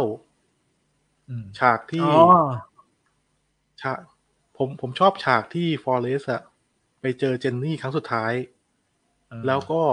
ถามถึงคนคนหนึ่งว่า เขาฉลาดไหมอืมอืมนึกออกไหมฮะเป็นเป็นฉากที่ฟอเรสแบบนึลูกกออกพี่นึลูกกออกลนนึกเลอยอกอันอันนี้อันนี้คิดว่าน่าจะน่าจะฉากใกล้เคียงกัน นี่ก็เออผมผมว่าฉากนี้ก็เป็นเป็นฉากที่ทรงพลังเหมือนกันคือ คือฟอเรสมีสำนึกของอีกความรู้สึกหนึ่งขึ้นมาในตัวทันทีอะเออเออเออเออแล้วแล้วสิ่งที่เขาสิ่งที่เขาอยากรู้คือเฮ้ยกูเป็นอย่างเงี้ย แล้วคือคือมันเป็นมันเป็นฉากที่คล้ายๆกับ คล้าย ๆ กับที่บอกว่าถึงผมจะโง่ แต่ผมก็รู้จักความรักไอ แต่ไอฉากที่เคว่าเนี่ย มันจะอัพเวลจากฉากนี้ขึ้นไปอีกอะคืใช่อคือใช่ไอไอฉากนั้นน่ะ ก็ก็มันก็แทกใจเราแล้วนะว่าเฮ้ยบางมันทำให้เราคิดนะว่าบางครั้งเนี่ยเอ่อการที่อะมันสะท้อนตัวเราเหมือนกันนะกับการที่เราไปตัดสินว่าคนนู้นคนนี้เป็นไง เช่น บางทีเราเจอคนที่เป็นเหมือนฟอเรสเนี่ย แล้วเราก็ไปจัดเวลให้เขาใช่ไหมอ่าโดยที่ โดยที่ลืมนึกไปว่า ไอคนโดนจัดเวลอะแม่งน่าจะ แม่งน่าจะรู้สึกแย่ลงไปอีกอะแย่ลงไปอีกว่าแบบเฮ้ยมึงไม่รู้เหรอว่ากูก็รู้ มึงไม่ต้องมาบอกกูหรอกว่ากูอะแย่ กูรู้อยู่แล้วว่าตัวกูอะแย่ กูรู้กูไม่ใช่ไม่รู้ เออ แต่ว่าว่า ใช่ไหมไม่บางอย่างก็ไม่ต้องบอกว่า เออ ว่าคนนู้นเป็นยังไงคนนี้เป็นยังไงอะ คนนั้นเขาอาจจะรู้อยู่อันนี้แหละวก็ได้อันนี้แหละที่เออที่ผมเลยบอกว่าผมเนี่ย จะไม่ค่อยชอบชื่อไทยของหนัง Forrest Gump ใช่ อันนี้เออกำลังจะพูดเลยเออ Forrest Gump อัจฉริยะปัญญานิ่มเนี่ยเออถ้าถ้าปัจจุบันแต่ปัจจุบันตั้งชื่ออย่างนี้ไม่ได้นะครับ ปัจจุบันถือว่าบูลลี่นะครับเออใช่ใช่ใช่อืมแต่เข้าใจว่าหนังเอ่อคนตั้งชื่อไทยก็คงจะอยากจะสื่อ character อ่าใช่มาใช่แหละใช่ให้เข้าใจง่าย เพราะว่า Forrest Gump เฉยๆแล้วยังไงวะ แบบอืมมันจะมันจะ เออ ก็ต้องมันให้ต้องมันย่อยต้องมีง่ายคอนทราสก็เลยกันนะ ระหว่างอัจฉริยะกับไอ้นี่อืมอืมอืมก็เนี่ยก็ก็แล้วแต่ตัวละครนะ ถ้าให้เลือกชอบนะ ส่วนตัวผมเองผมเลือก ผมชอบ คือแม่ก็ก็ชอบแหละ ก็ในความเป็นแม่นะแต่จริงอืมๆไอ้บับบ้าเนี่ยผมชอบบับบ้านะ คือบับบ้า คือบับบ้ามันเป็นตัวที่เหมือนกับเข้ามาทำให้ คือพอมีบับบ้าเข้ามาเนี่ยมันรู้สึกว่าฟอเรสต์มันมีเพื่อนจริง ๆ ว่ะ มันเป็นอ่า moment หนึ่งที่ฟอเรสต์นี่มัน แล้วฟอเรสต์เขาพูดมาเองนะเนี่ยเป็นเพื่อนคนเดียวของเขาอะ มันทำให้ทำให้เหมือนกับอ่าฟอเรสต์มันมีมีทุนให้ไปต่อได้อะ เอ่อมีทุนไอ้ให้บ้าเดินบ้านนี่ชีวิตมันมีแต่กุ้งนะเออมีแต่กุ้งอย่างเดียแล้ววไม่แล้วไม่เขาไม่มีคิดอะไรฝันมากเลย แล้วเขามีฝันแล้วไม่ไม่ได้มองฝันที่มันต้องไกลตัว แล้วก็อ่าฝันฝันนี้ฝันเดียวก็ไปเลย แล้วก็ส่งต่อความฝันไปให้กับฟอเรสได้ด้วยนะอืมอืมครับอืมอะผมถามงี้ดีกว่า ไหนๆเราดูทั้งทั้งสองเรื่องกันทั้งสองคนแล้ว ถ้า เป็นพี่วิว จะให้ออสการ์เรื่องไหน โอ้ยแล้วถามผมนะ ผมอ่าผมให้ชอแชงก์อะต้องต้องแยกกันนะ ระหว่างระหว่างความระหว่างชอบเรื่องไหนกับให้ออสการ์เรื่องไหนอ่าอ๋อ ถ้าให้ออสการ์ออสการ์เขาจะดูอะไรบ้างอะเขาจะดูปกติเขาจะดูอะไรดู ดูหลาย ๆ อย่าง ดูการเมืองด้วยไหมดูมวลชนด้วยไหมหรือดู คือคือออสการ์ผมไม่รู้ว่าคือหลังๆที่มีแบบ มันน่าจะมีการเมืองปนๆอยู่บ้างเหมือนกันนะแต่ไม่รู้ว่าใช่สมัยใช่นั้นอะสมัยนั้นมันจะมีไอ้การเมืองปนหรือเปล่าแต่ถ้าแต่ถ้าจะเอามาก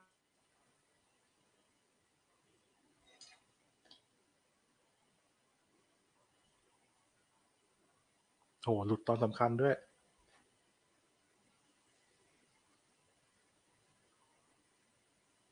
มาตรฐานออสการ์เลยนะ มาตรฐานออสการ์นะเหมือนสัญญาณหายไปแป๊บหนึ่งกลับมาละ อ่าอ่าได้มาแล้วมาแล้วได้มาแล้วก็เป็นก็ยังคงเป็นชอแชงก์เพราะว่าที่ที่ที่ให้ชอแชงก์เนี่ยคือ อืม คือถ้าถ้าเข้าใจไม่ผิด ชอแชงก์นี่คือไม่ได้กลับมาเลยสักรางวัลไหมหรือหรือได้มาบ้างไม่ได้เลยฮะเอ่อไม่แน่ใจแต่รางวัลใหญ่เนี่ยผมว่าไม่ได้เลย อืมอืมแต่คือคือถ้าจำไม่ผิดนะถ้าจำไม่ผิดนะเอ่อถ้าถ้าดูในในมุมมันนะคือคือชอแชงก์อะมันมี ถ้าถามว่าความเป็นความเป็นอมตะของหนังเอางี้ดีกว่า คือคือถ้าในโมโมเมนต์นั้นในปีหนึ่งเก้าเก้าสี่อะ อาจจะสูสีนะ แต่ถ้ามองความเป็นอมตะของหนังว่า มันมีแง่คิดให้เราจับมาใช้ได้ใน ทุกโอกาสอะเอ่อยิ่งโอกาสตอนนี้นะ ที่เราอยู่ในภาวะโควิด นี่ใช่ไหมมันก็ยังกลับไปดูหนังชอแชงก์แล้ว ได้อะไรที่หลาย ๆ อย่างเนาะมันสะท้อนได้หลาย ๆ อย่างว่า เหมือนกับเรายิ่งภาวะวัคซีนบ้านเราด้วยนะมันก็อืมมันก็แสดงให้เห็นเหมือนกับเราไม่มีทางเลือกเหมือนกับเราอยู่ในอะไรที่หยิบยื่นมาให้เรา เราก็ไม่มีทางเลือกว่าจะรับหรือไม่รับ มีแต่ว่าอ่ารับไปเถอะ มันดีที่สุด เออทำไปเถอะ มันดีที่สุด ถ้ามึงจะเอาชีวิตรอดอืมเออ มันก็เลยถ้าถามนะโมเมนต์ตรงเนี้ยเอ่อฟอร์เรสกัมยังไม่ยังไม่ได้ตอบโจทย์ได้ขนาดนั้น แต่ถ้าถ้าถามเอาความบันเทิงความอะไรฟอร์เรสกัมน่าจะมีความบันเทิงมากกว่า แล้วก็มันมีความสะใจเล็กๆ ในมุมมองของคนอเมริกัน เพราะมันมีฉากเสียดสีแบบ ขนาดอืมเปิดก้นให้ประธานาธิบดีอย่างเงี้ยฉากเสียดสีเรื่องสงครามเสียดสีเรื่องเหยียดคือสีต้องบอกว่าผิอะไรหลายๆอย่างต้องบอกว่าเรื่อง Forest Gump เนี่ยมีอีสเตอร์เอ็กเยอะมากอืมทั้งเอ่อมีเอลวิสเพสลีย์ในเรื่องเลยนะ อ่าใช่มีเอลวิสนะครับด้วยมี Elvis ลืพูดมีถึงเอลวิสมีปัญหาการเหยียดผิวมีอะไรนะครับ มีมีเรื่องอพอลโล11มีจอร์เลนนอนอ่าเดี๋ยวไล่มีเยอะมีเยอะมีมีคือคถ้าดีคนวอเตอร์เกตด้วย คือถ้าคนอเมริกันมาเอามาย่อยนะ แต่ละฉากของ Forrest Gump นะ มันจะได้เป็นแบบ ถ้าเอาพศเดือนพศแล้วก็เดือนมาย่อยกลางนะ แล้วก็จับเหตุการณ์ต่างๆ ของ Forrest Gump ใส่เข้าไปอะ เหมือนอืมได้เรียนประประวัติแล้วแล้วเอาเรื่องนั้นไปศึกษาต่อ ก็ได้เรียนเอ่อการเมืองอเมริกันนะศึกษาประวัติศาสตร์อเมริกันทางอเมริกาได้ได้ได้ดีพอสมควรเลยแหละ อืมอะทีนี้ถ้าเป็นผมนะ เอ่อถ้าถามว่าชอบ ถ้าถามว่า คือชอบอะชอบทั้งสองเรื่องแหละอืมแต่ผมว่าถ้าชอบอะชอแชงอะ มันเป็นอะไรที่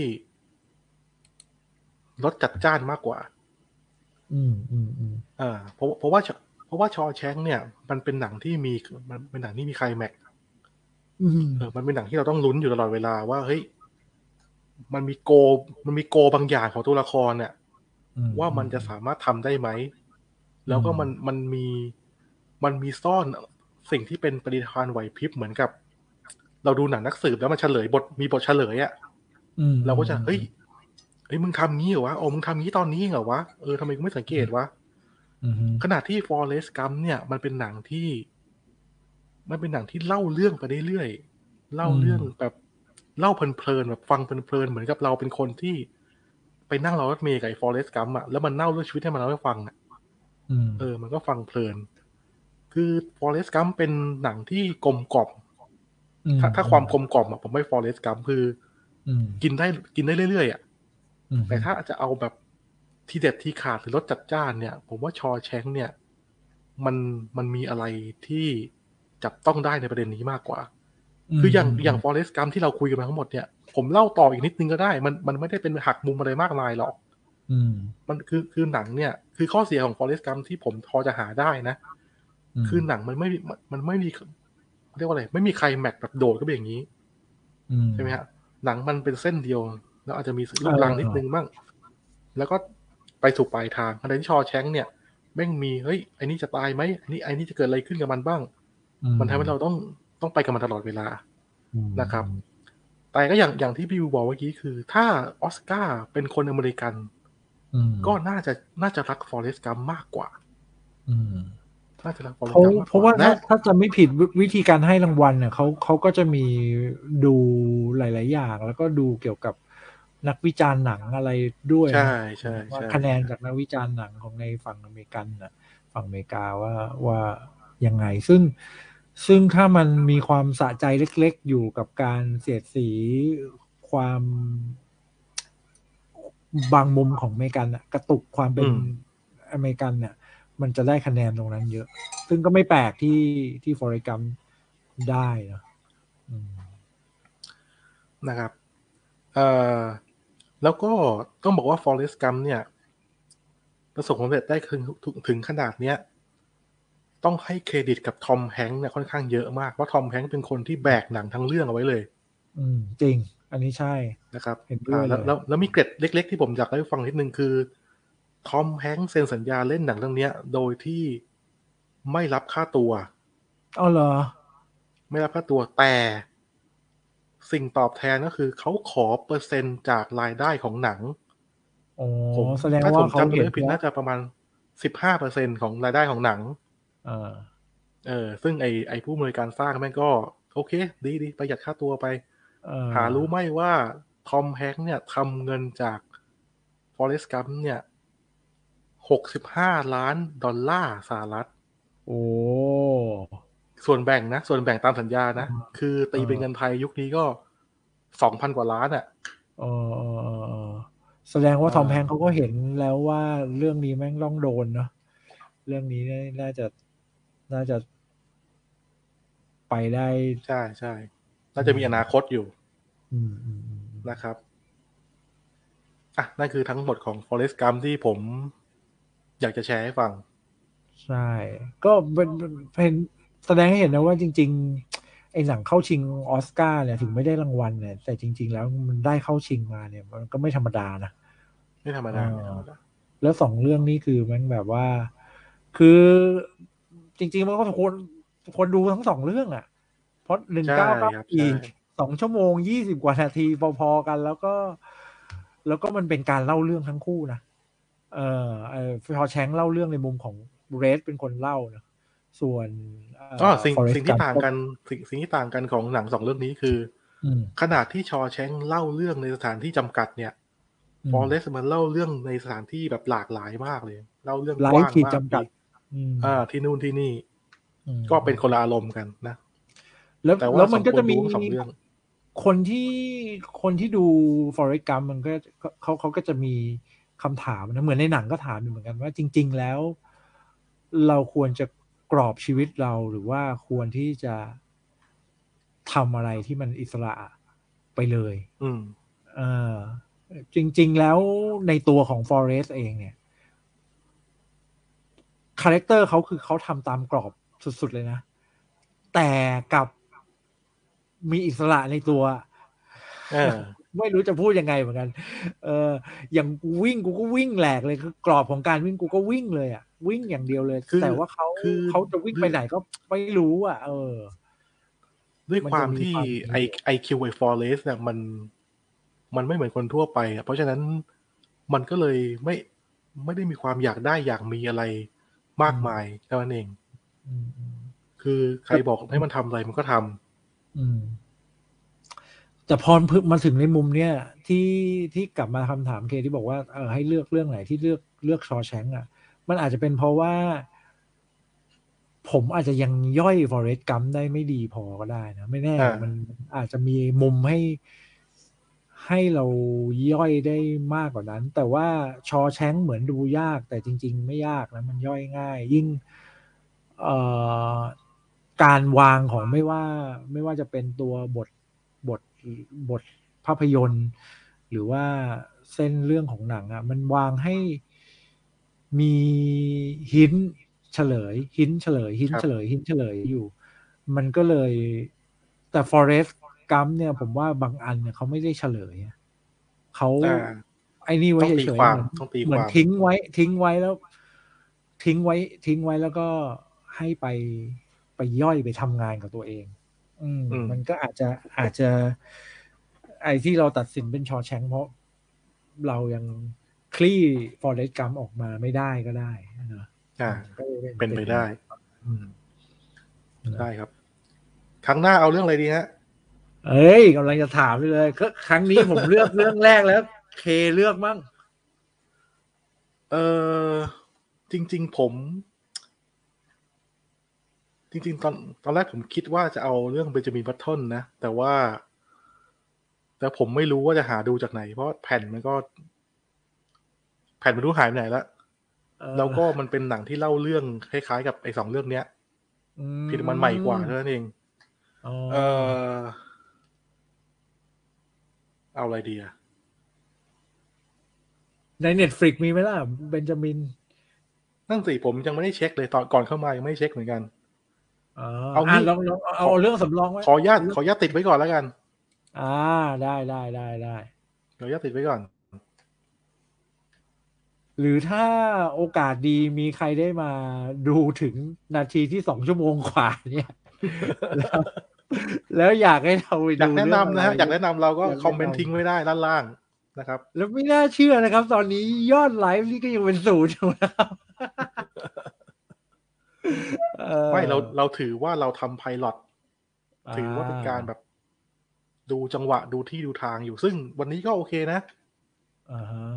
โอเคนะ อาจจะมีเรื่องสัญญาณอินเทอร์เน็ตนิดหน่อยแต่ว่าผมว่าโดยรวมโอเค พอเคนะครับพูดถึงเรื่อง pilot เนี่ย ผมนึกถึงเรื่อง p l a t i o t แล้วก็อ่า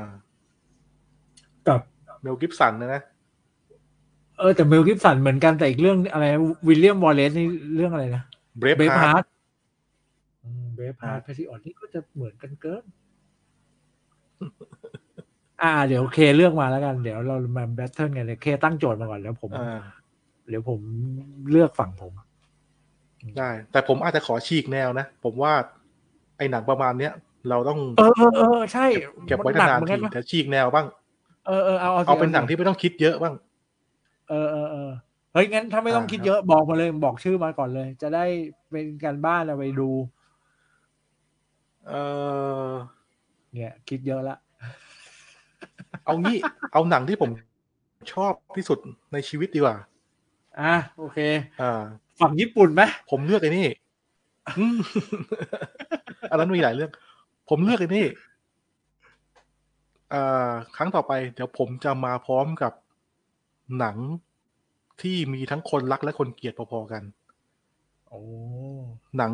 เรื่องนั้นคืออามาเกดอนโอ้อามาเกดอนอ่าถ้าอามาเกดอนอ่าใช่ไหมก็ต้องถ้าหนังในอามาเกดอนถ้าจะคู่สู้สู้อามาเกดอนได้มีมีอะไรบ้างอะ ถ้าคู่แข่งโดยตรงกับมาเกดอนน่าจะเป็น Deep Impact Deep Impact นะ Deep Impact นี่ Deep คือ Impact นี่คือฉายแบบฉายชนกันเลยนะ ไอดีโฟใช่ไหมไอดีโฟป่ะ ID4 ได้อ๋อไม่ใช่ได้ Deep ได้ Impact เออไม่ไม่ใช่ไม่ใช่ Deep Impact ที่อุกาบาตจะชนโลกเออเหมือนกันเหมือใช่นกันใช่ครับ อ่างั้น Deep Impact กับ Armageddon เลย อ่าได้ครับนะได้ได้ Deep ได้ Impact เอามามามาแนวล้างล้างเมือง โอ้ Armageddon แนนี่วอุกกาบาตนะ นึกถึงนึกถึงเพลงของ Armageddon แล้ว นึกถึงนางเอกแอโรสนึกมิถึธงนะฮะ แอโรสมิธความสัมพันธ์ของนางเอกกับแอโรสมิธนี่มันก็คลาสสิกเลยนะเรื่องนี้นี่โอ้โหเออมีความคลาสสิกเฮ้ยมีหลายใจมีหลายใจมุมให้เรา มีหลายมุมให้เราเล่าเอนะอครับเออมีหลายใช่ใช่แล้วหนังอันนี้ถามว่าประทับใจครบรถนะอามาเกดอนอ่าก็เดี๋ยวถ้าครั้งหน้าเราใครฟังอยู่หรือมาเปิดมาฟังเนี่ย ก็ไปดูมาก่อนแล้วก็ เราจะไลฟ์ทุกแล้ววัมานอาคุยทิตกันย์สี่ทุ่นะมครับ ใครดูมาแล้วก็มาคุยกันไหวไหวไหมทุกได้ได้วันทุกวันอาทิตย์สี่ทุ่มนะเรามาเจอกันอ่าเรามาเจอกันครับอืมโอเค ก็เดี๋ยวไอตัวไลฟ์เนี่ย เดี๋ยวผมอาจจะเอ่อมีทั้งไลฟ์เต็มๆ แล้วก็เดี๋ยวไปตัดเป็นอาจจะเป็นสองคลิปเรื่องละคลิปก็ได้ดีไหมเผื่อที่ได้แล้วแต่เลย ใครอยากจะย่อยสั้นย่อยยาวนะนี่ยังไม่รู้เลยเนี่ยพอ เสร็จจาก StreamYard แล้วสุดท้ายมัน convert เป็นวิดีโอยังไง อ๋อ เราก็ไปเอาวิดีโอในใน YouTube YouTube เออเออเพราะมันไลฟ์ใน YouTube โอเค อะ นะ ก็เข้ากับตอนนี้เลย ถ้าอุกาบาตเนี่ย เปรียบเสมือนกับโควิด เนี่ย ตอนเนี้ย มหันตภัยนะ มหันตภัยล้างใช่โลกมันมหันตภัยมา Deep Impact สู่เราแล้ว ก็เข้าเรื่องสองนี้เรื่องนี้เลย นะอามาเกดอนได้ครักับบ Deep Impact และอันนี้มีออสกงออสการ์มีรางวัลด้วยไหมเนี่ยสองอันนี้ผมก็ยังไม่ได้หาข้อมูล เออแต่น่าจะทำเงินไม่แน่ทั้งคู่อะน่าจะทำเงินทั้งคู่ใช่ใช่ทำเงินทั้งคู่อ่าเดี๋ยวมาดูกันแล้วกันแล้วมา battle กันนะอะโอเคโอเคได้ครัอบบคุณมาก Deep Impact ยินดีครับยินดี หวังว่ารายการนี้อยู่นานๆผมจะได้มีอะไรทำนะอะ ได้ได้ได้โอเคโอเคแล้วไว้เจอกัน นะได้ครับแล้วเราก็ต้องไปดูกันมาด้วยนะสองเรื่อง Deep Impact กับ Armageddon อะได้ครับโอเคขอบคุณมากบ๊ายบายครับอยู่รอดปลอดภัยใส่หน้ากาก อ่าอ่าอ่าไปละ ขอบคุณมากครับโอเค ครับผมสวัสดีครับสวัสดีครับ